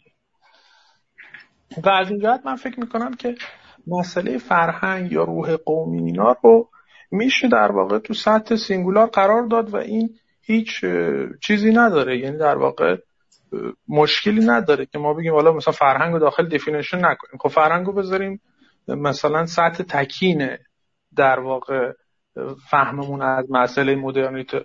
اون موقع بازم در واقع قوانین یا احکام قلمرو اقتصاد یا قلمرو سیاست قابل تسری به این قلمرو سوم هست و در این حال ما نظریات پست کلونیال هم در واقع رد کردیم. یعنی می‌خوام بگم که مشکل نظریات پست کلونیال فراتر از این هاست. یعنی اصلا توی جاهای دیگه در واقع با هگل مشکل دارن. چون پست ها یه جوری انگار فوکویی یه گفتمانی رو مفروض می‌گیرن میگن یه رخدادی اتفاق افتاده به صورت تکین و تصادفی و کانتینجنت در تاریخ. بعد این رخداد تصادفی سامانه قدرت حقیقتی ساخته که حالا دیگه ما محصوریم درش. و این سامانه یا گفتمان قدرت حقیقت ربطی هم با بغلی نداره. اروپا مدرنیته یه سامان قدرت حقیقت شرق هم یه سامان قدرت حقیقت دیگه داره. اینا هیچ وقت هم نمی‌تونن با هم صحبت کنن. یعنی منظورم اینا که مشکلاتشون بنیادیه. نه یه نکته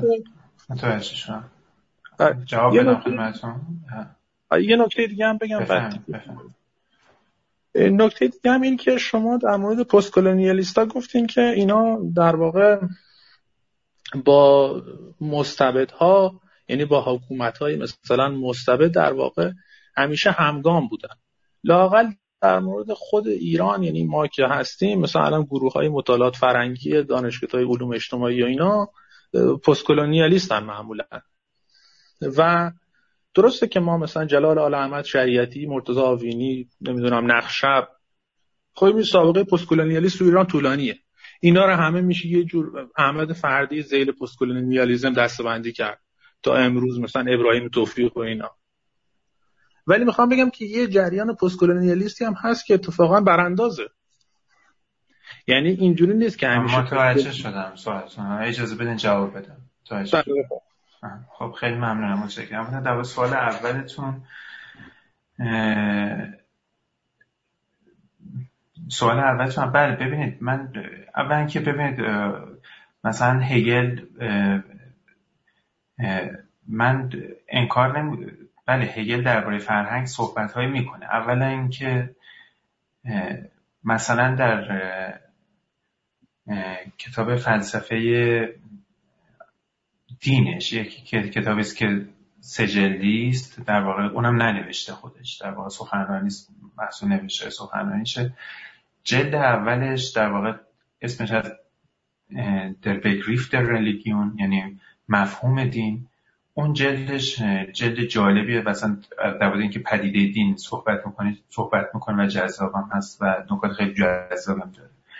ولی جلد دوم و سومش درباره دینهای خاصه که مثلا اینها رو توصیف می‌کنه که مثلا دینهای خاص و بودایی یهودیت اسلام و بعد در نهایت نتیجه می‌گیره که مثلا مسیحیت از اینها همه دین کامل تریه اون قسمت فلسفه هگل به نظر من یاوه است و قابل دفاع نیست. یعنی من فلسفه هگل اینجوری نیست که همه جاش قبول کنم. کاملا به نظرم بی خوده یعنی اینجور اون قسمت فلسفه هگل و گفتم البته اونم ننوشته خودش. یعنی اینم خیلی مهمه. چون به لحاظ scholarship مهمه که کتاب رو طرف خودش نوشته و چاپ کرده یا اینکه حالا سر کلاس چرتی گفته. اینا اینا دو تا قضیه و اونجا به نظر من اونا قابل دفاع نیست. یعنی یه چیزهای در فرهنگ جاهای مختلف گفته که اونها قابل دفاع نیست و مدرنیته در واقع محصول مسیحیت نیست. اونجور که من می‌فهمم. حالا این در واقع دیبیتی هم هست بین کارلویت و بلومنبرگ اگر یه زمانی علاقه داشتید بخونید که در واقع اینکه اصلا مدرنیته منشأ مدرنیته چیه که کارلویت هر دوم آلمانی هستن. کارلویت معتقده که منشأ مدرنیته مثلا مسیحیت ولی بلومنبرگ بیشتر تاکید رو بر نهاد علم مدرن می‌ذاره و من از این نظر کاملا موافق بلومنبرگ هستم. این در دفاع.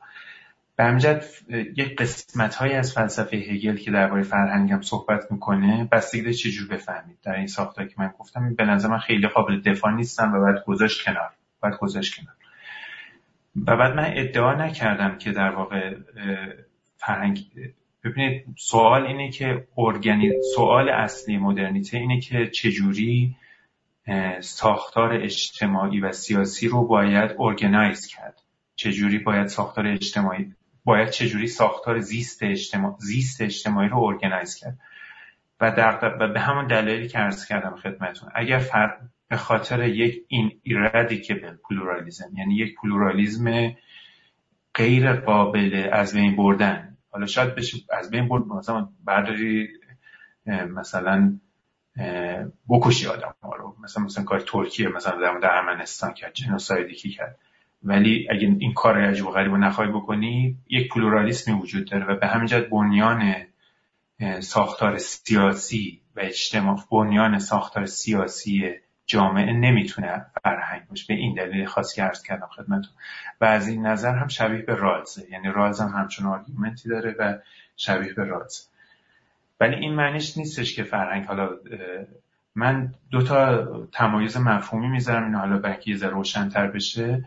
یک یکی می‌تونیم بگیم که یکی part of the definition something is part of the definition. یعنی گفتم definition مدرنیته مدرنیته سیاسی و اقتصادی و ارتباط بین این دو تاست برای هگل. ولی شما شاید بتونید مثلا یک مفهوم دیگه رو جدا بکنید مثلا به عنوان enabling conditions. یعنی چیزهایی که مثلا امکان پذیر می‌کنه که اون اون, اون پدیده امکان پذیر بشه. و و برای اینکه مثلا این مثال بزنم شما مثلا شاید بتونید بگید مثلا هندسه اقلیدوسی به لحاظ تاریخی مثلا یک سری enabling condition وجود داشته. مثلا بگید که مثلا در داخل یک دموکراسی یونانی شکل گرفته و یه سری شرایط sociological condition داشته که اینا نقش enabling condition داشتن. ولی خود هندسه اقلیدوسی ماهیتش به هیچ وجه ربطی به اونا نداره. یعنی ماهیت هندسه اقلیدوسی یه سری اصول موضوع است و یه سری چیزهایی که شما اینا رو توصیف می‌کنید و مثلا مثلا قضایایی که حل می‌کنید. این هم همینجور. یعنی شاید فرهنگ بشه گفت به عنوان enabling condition به وجود بیاد بشه در نظریه مدرنیته وارد کرد ولی ولی ولی در به هر حال مهمه که part of the definition of modernity نیست. یعنی مدرنیته شما نمی‌تونید به صورت فرهنگی توصیفش بکنید. وجود که من میفهم در سوال دومتون من وارد جزئیات اول مورد case خاص ایران پیچیده است و من واردش به هیچ وجه نمیشم. و وارد جزئیات این هم یک ادعای نسبتا کلی کردم. ولی ولی ادعای و اون همین که کارکرد خاصی می‌تونه داشته باشه و اینکه شما وقتی که تو کارکردی داشته باشه نه اینکه ماهیتش این نیست. کارکرد function ه که ماهیت postcolonial theory توسط incommensurability توصیف میشه. ولی در این حال ممکن یک function ی هم داشته باشه در جامعه. که اون function به خاطر اینکه میگن که ما مدرن نیستیم و مثلا دموکراسی این هم حرفای غربیه می‌تونه که یک, یک آبی به آسیاب دستگاه های مثلا تمامیت خواه بریزه. میشم اینو حالا در موردش چیز کرد که بعضی مواقع میشه کارکردهای متفاوتی داشته باشه ولی اونو باید با مثال صحبت کنیم. اینجا حالشون گروه فلسفه است اجازه بدید با مثال من صحبت نکنم رد بشم. ولی در آینده اگر حالا حضوری هم دیدیم من خیلی خوشحال میشم آقای سعدی با هم صحبت کنم متشکرم.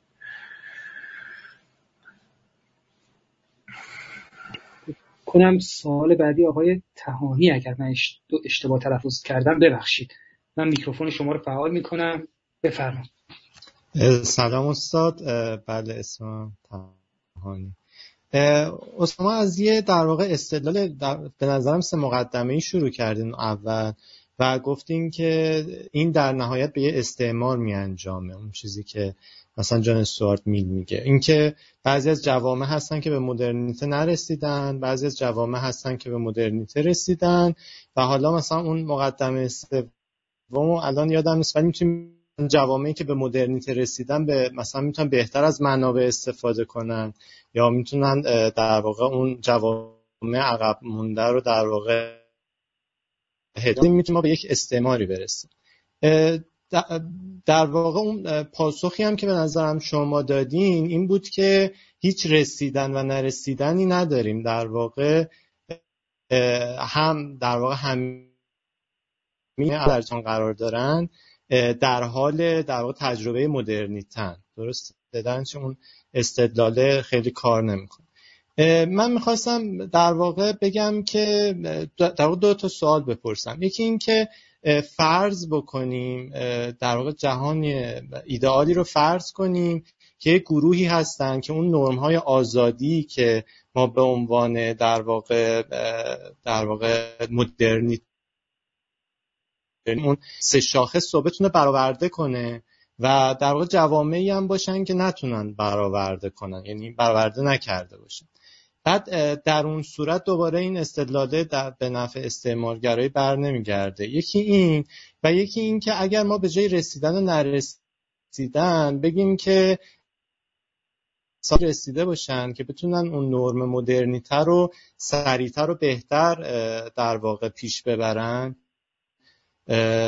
و جایی که در واقع سرعت کمتری داشته باشن یا واپس روی داشته باشن در اون محقق کردن نرمای مدرنیته در واقع ساختای اجتماعی که در واقع آزادی رو محقق نمی‌کنن یا حتی به سمت این نمیرن که اینو محقق کنن در اون صورت چی؟ اون باز دوباره اون استعماره بر نمیگرده و اینکه در کل چه جوابی میشه دوباره با از نظر هگل به این سه تا مقدمه. مرسی است خیلی ممنون.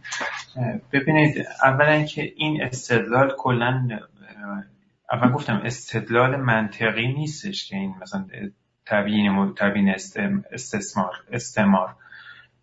بلکه معمولا وقتی این سه تا گزینه رو داشته باشید که تنها یک شکل از زندگی مدرن وجود داره غرب کاملا به اون رسیده شرق کاملا به اون نرسیده خیلی راه ساده ایه که اینو توصیف بکنید که باید بزنید تو سر شرقی ها به نفع خودشون هم هست. به نفع خودشون هم هست که اینا وارد به زور وارد جریان مدرن بکنید این البته استدلال حتی به لازم ببینید شما یک premise دیگه احتیاج دارید که اون هم premise اینه که در واقع حتی اگه این سه تا باشه کفایت نمی‌کنه. premise چهارم احتیاج داره که باید شما intervention رو هم توضیح بدید. یعنی می‌تونید فرض کنید که حتی اون ستا پریمیس رو دارید. یعنی غرب کامل به, به مدرنیته رسیده. شرق کلا در اپیته و بعد ولی ولی باز بگی که اجازه نداری اینتر دخالت کنی.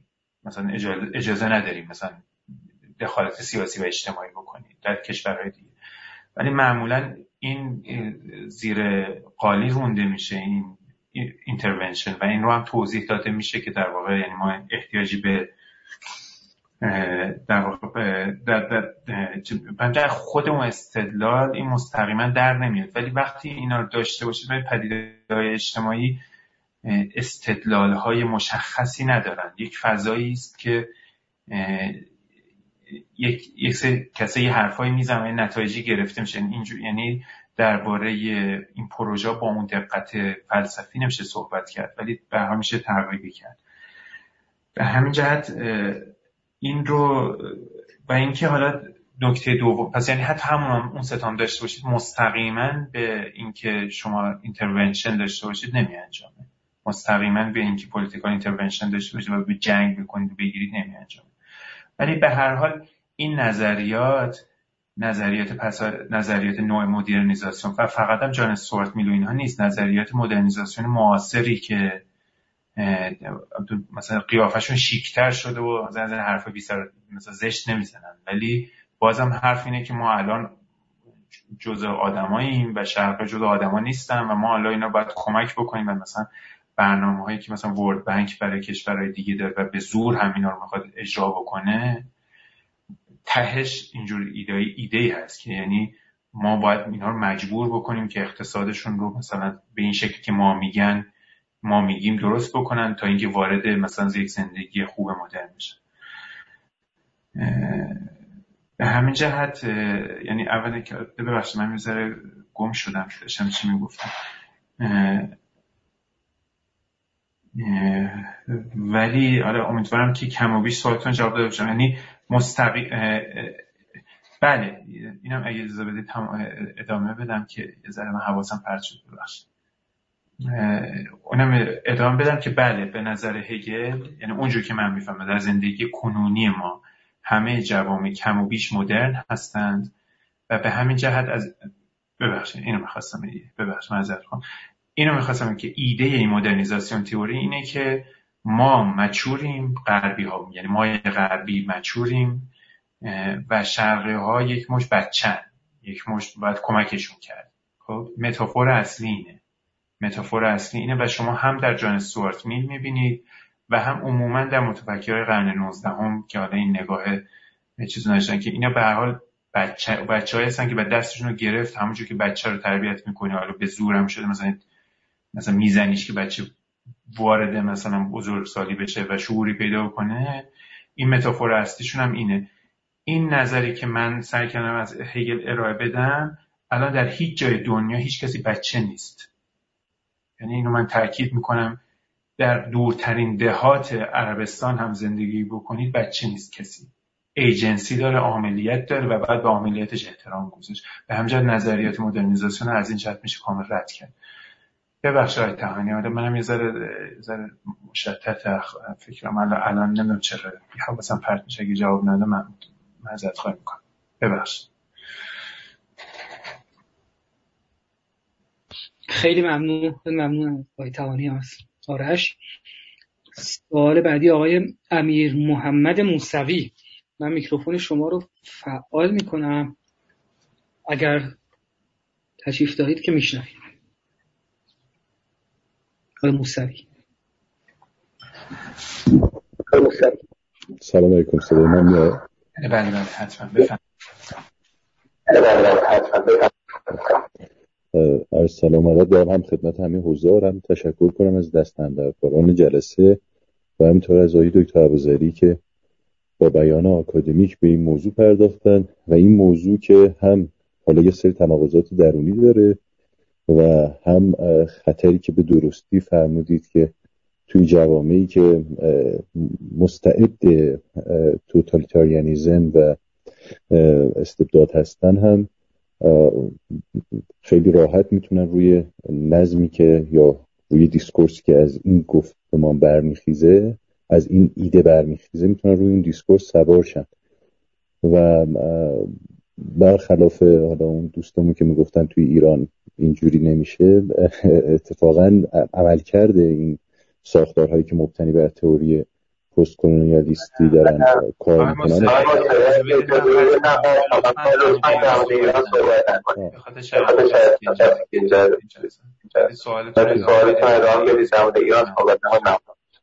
اوکی. می‌خواستم بگم که حالا اینجا هم مسئله می‌تونه وجود داشته باشه. ولی سوالم مربوط به می‌خواستم تشکر کنم که به این موضوع پرداخته شد. و سوالم معطوف به اینه که چیزی که از هگل دارید نقل می‌کنید مدرنیزاسیونه یا مدرنیتاس یا اصلا اساسا تفکیک این بین قائل هستید یا خیر؟ و توی اون سه ساعتی که اصخایی می‌کنم توی سه ساعتی که از این مفهوم مطرح کردید باز آیا با این میشه تفکیک کرد بین اینها یا نه؟ ببخش اگه درست فهمیده باشم سوالتون رو بعد این لغت مدرنیزاسیون رو که به کار می‌برن در نظریه اجتماعی سوسیولوژیکال تئوریایی که الان وجود داره به خصوص در بعد از مثلا در واقع جنگ جهانی دوم یک سری نظریه در دپارتمان های علوم اجتماعی و جامعه شناسی به صورت خاص خیلی فراگیر شدن. و این نظریه ها نظریهایی هستن که به مثلا گفتن از یک طرف ما جهان مثلا جهان اول داریم که جهان مثلا کشورهای غربی هن که رسیدن به اونجایی که باید می‌رسیدن.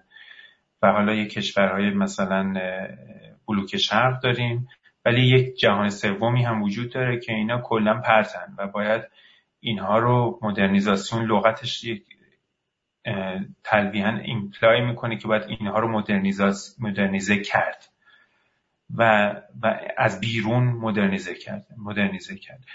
و اینها اینجور برداشتی داشتن اینها و گفتم و تا, تا کنون و نظریه غالب اینه. یعنی حتی نظریه غالب جان استوارت میل اون موقع بوده زبانش متفاوت بوده و یه ذره وقاحتی داشته اون موقع که اون موقع وقاحت حساب نمی‌شد ولی الان وقاحت حساب میشه. حالا امیدوارم این دخالت هایی هم که کشورهای غربی در کشورهای شرقی به خاطر اینکه ما می‌خوایم اینها رو مثلا وارد مدرنیته بکنیم و توجیهات مثلا اقتصادی یا مثلا خیلی شیکی دارن امیدوارم همینجور به همین شکل صد سال بعد خیلی وقیحانه تلقی بشه. خب ولی ایده اصلی من ایده اصلی من این بود که مدرنیته در واقع یک موقعیت نیست که بهش برس مثلا اینجور نیستش که شما اینجور یک متافوری به کار ببرم این نیستش که مثلا یک مثلا هدفی باشه در ته مثلا مسیر دویدن و شما بود دوید و ته که رسیدید دستتون رو بزنیدش اینجور فهمی از مدرنیسم به نظر من کاملا غلطه بلکه بیشتر یک مفهومی است که کم و بیش محقق شده شکل های در همه کشورها کم و بیش محقق شده کمتر و بیشتر. می‌تونه خیلی کمتر و خیلی یا خیلی بیشتر محقق شده باشه. و می‌تونه به شکل های مختلفی هم محقق بشه. اگه اجازه بدید من که یه ذره روشنتر بشه من حالا چون خیلی به عرستو علاقه دارم همش از به مثال می‌زنم امروز ولی مثلا شما مثلا مف... یعنی کاملا من دارم از یک مفهوم از عرستو کمک میگم ولی با زبان امروزی. ببینید شما مثلا سلامت این نیستش که مثلا یه چوب خطی باشه که مثلا شما بهش برسید. خب؟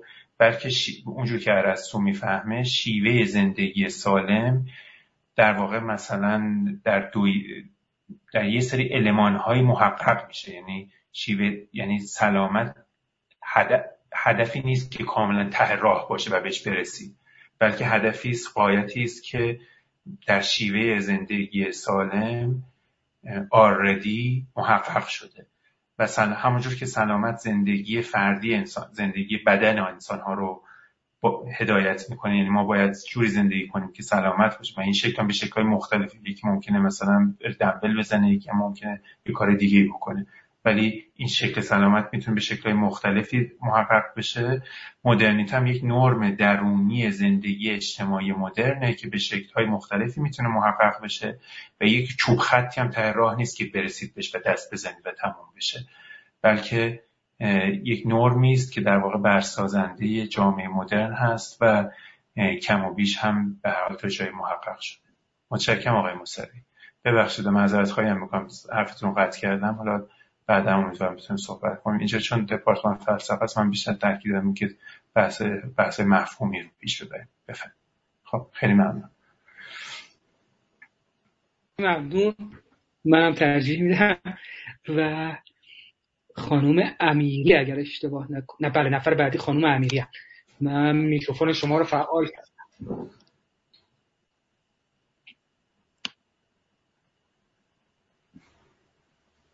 خانم امیری شما... ما صدای شما رو نداریم. من میکروفون شما رو فعال کردم.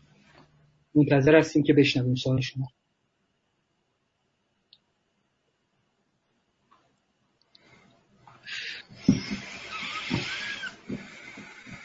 خب من فکر کنم خانم امیری الان یا ایشون صدای من ندارند یا صدای ایشون نمیاد بر ما چون فرصتمون کمه اگه اجازه بدید من میکروفون شما رو غیر فعال می‌کنم. دوباره برمیگردم بهتون اگر حالا مشکلی هستش توی صدا و اینا. سهیل آدینه سلام سهیل. صدا تو میشتم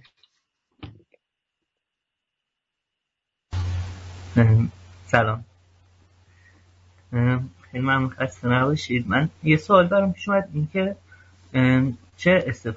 جان رالز و اینا که گفتیم الان ما چه استفاده از نهاد غیر از نورما کردیم تو نتیجه گیری نهایی؟ یعنی من احساس کردم که اگر کسی اون نهادا نباشه و فقط بر مبنای نورما هم باشه می‌تونه دقیقا به هر دو, دو جزء این نتیجه نهایی برسه. یعنی یکسان برخورد کنه با جوامع غربی و غیر غربی در هر دو مورد و از بگیره از هر دو, دو, تا... دو تا پوزیشنی که نمی‌خواستیم به دامشون بیفتیم و میگم این بخشی از همون بخش بعد گفتید اینجا متوجه شدم بعد این گذشته و اینا رو گفت نفهمیدم که چه استفاده ای کردیم از این بخش اکسپریانس و اینا. صرف خب. که نمی‌تونه صرف نه نه متوجه شدم. ببینید یکی این که بله من گفتم که در واقع ساختار فلسفه حق هگل در واقع به صورت خیلی جزئی نهادهای مختلف رو صحبت می‌کنه و دفاع می‌کنه و یا حالا نقد می‌کنه هر چیز. ولی گفتم سه تا principle ی وجود داره که این سه تا principle رو باید باید جدا کرد و اینها از اصول normative کاملا در نمیاد. یعنی مشتق از اصول normative نیستند این سه تا principle تا حد زیادی empirical و باید ناشی از شرایط empirical خاصی که در جهان مدرن هست. یکی principle این که در واقع اقتصاد و سیاست رو باید از همدیگه تا حدودی جدا کرد ولی در این حال سیاست باید در اقتصاد دخالت بکنه و اونو تنظیم بکنه. یکی این که دولت ملت هورایزن مدرنیته رو تشکیل میده و اکسپریانس مدرنیته رو تشکیل میده و ایده های جهان وطنی اگرچه ممکنه خیلی خوب باشن در واقع خیلی به لحاظ مادی امکان پذیر به نظر نمی‌رسه باشن. و و نکته سوم همین که گفتم در واقع فرهنگ رو جدا می‌کنه. حالا اینی که فرهنگ رو می‌گذاره کنار از برخی جهات بله شباهت می‌کنه به رالز. رالز هم مثلا فرهنگ برش نقشی نداره. یعنی چه در اون کتاب Political Liberalism ش چه در A Theory of Justice فرهنگ نقشی نداره. و همچنین شباهت های پیدا می‌کنن ولی به هر حال اون چیزی که رانه اصلی رالز هستش اینه که در واقع می‌خواد یک argument ی رو بگذاره که یک, یک مشروعیت بخشی به یک جهانی بده که اون argument کاملا جنبه normative داره و بعد میگه یک ideal theory داریم و بعد حالا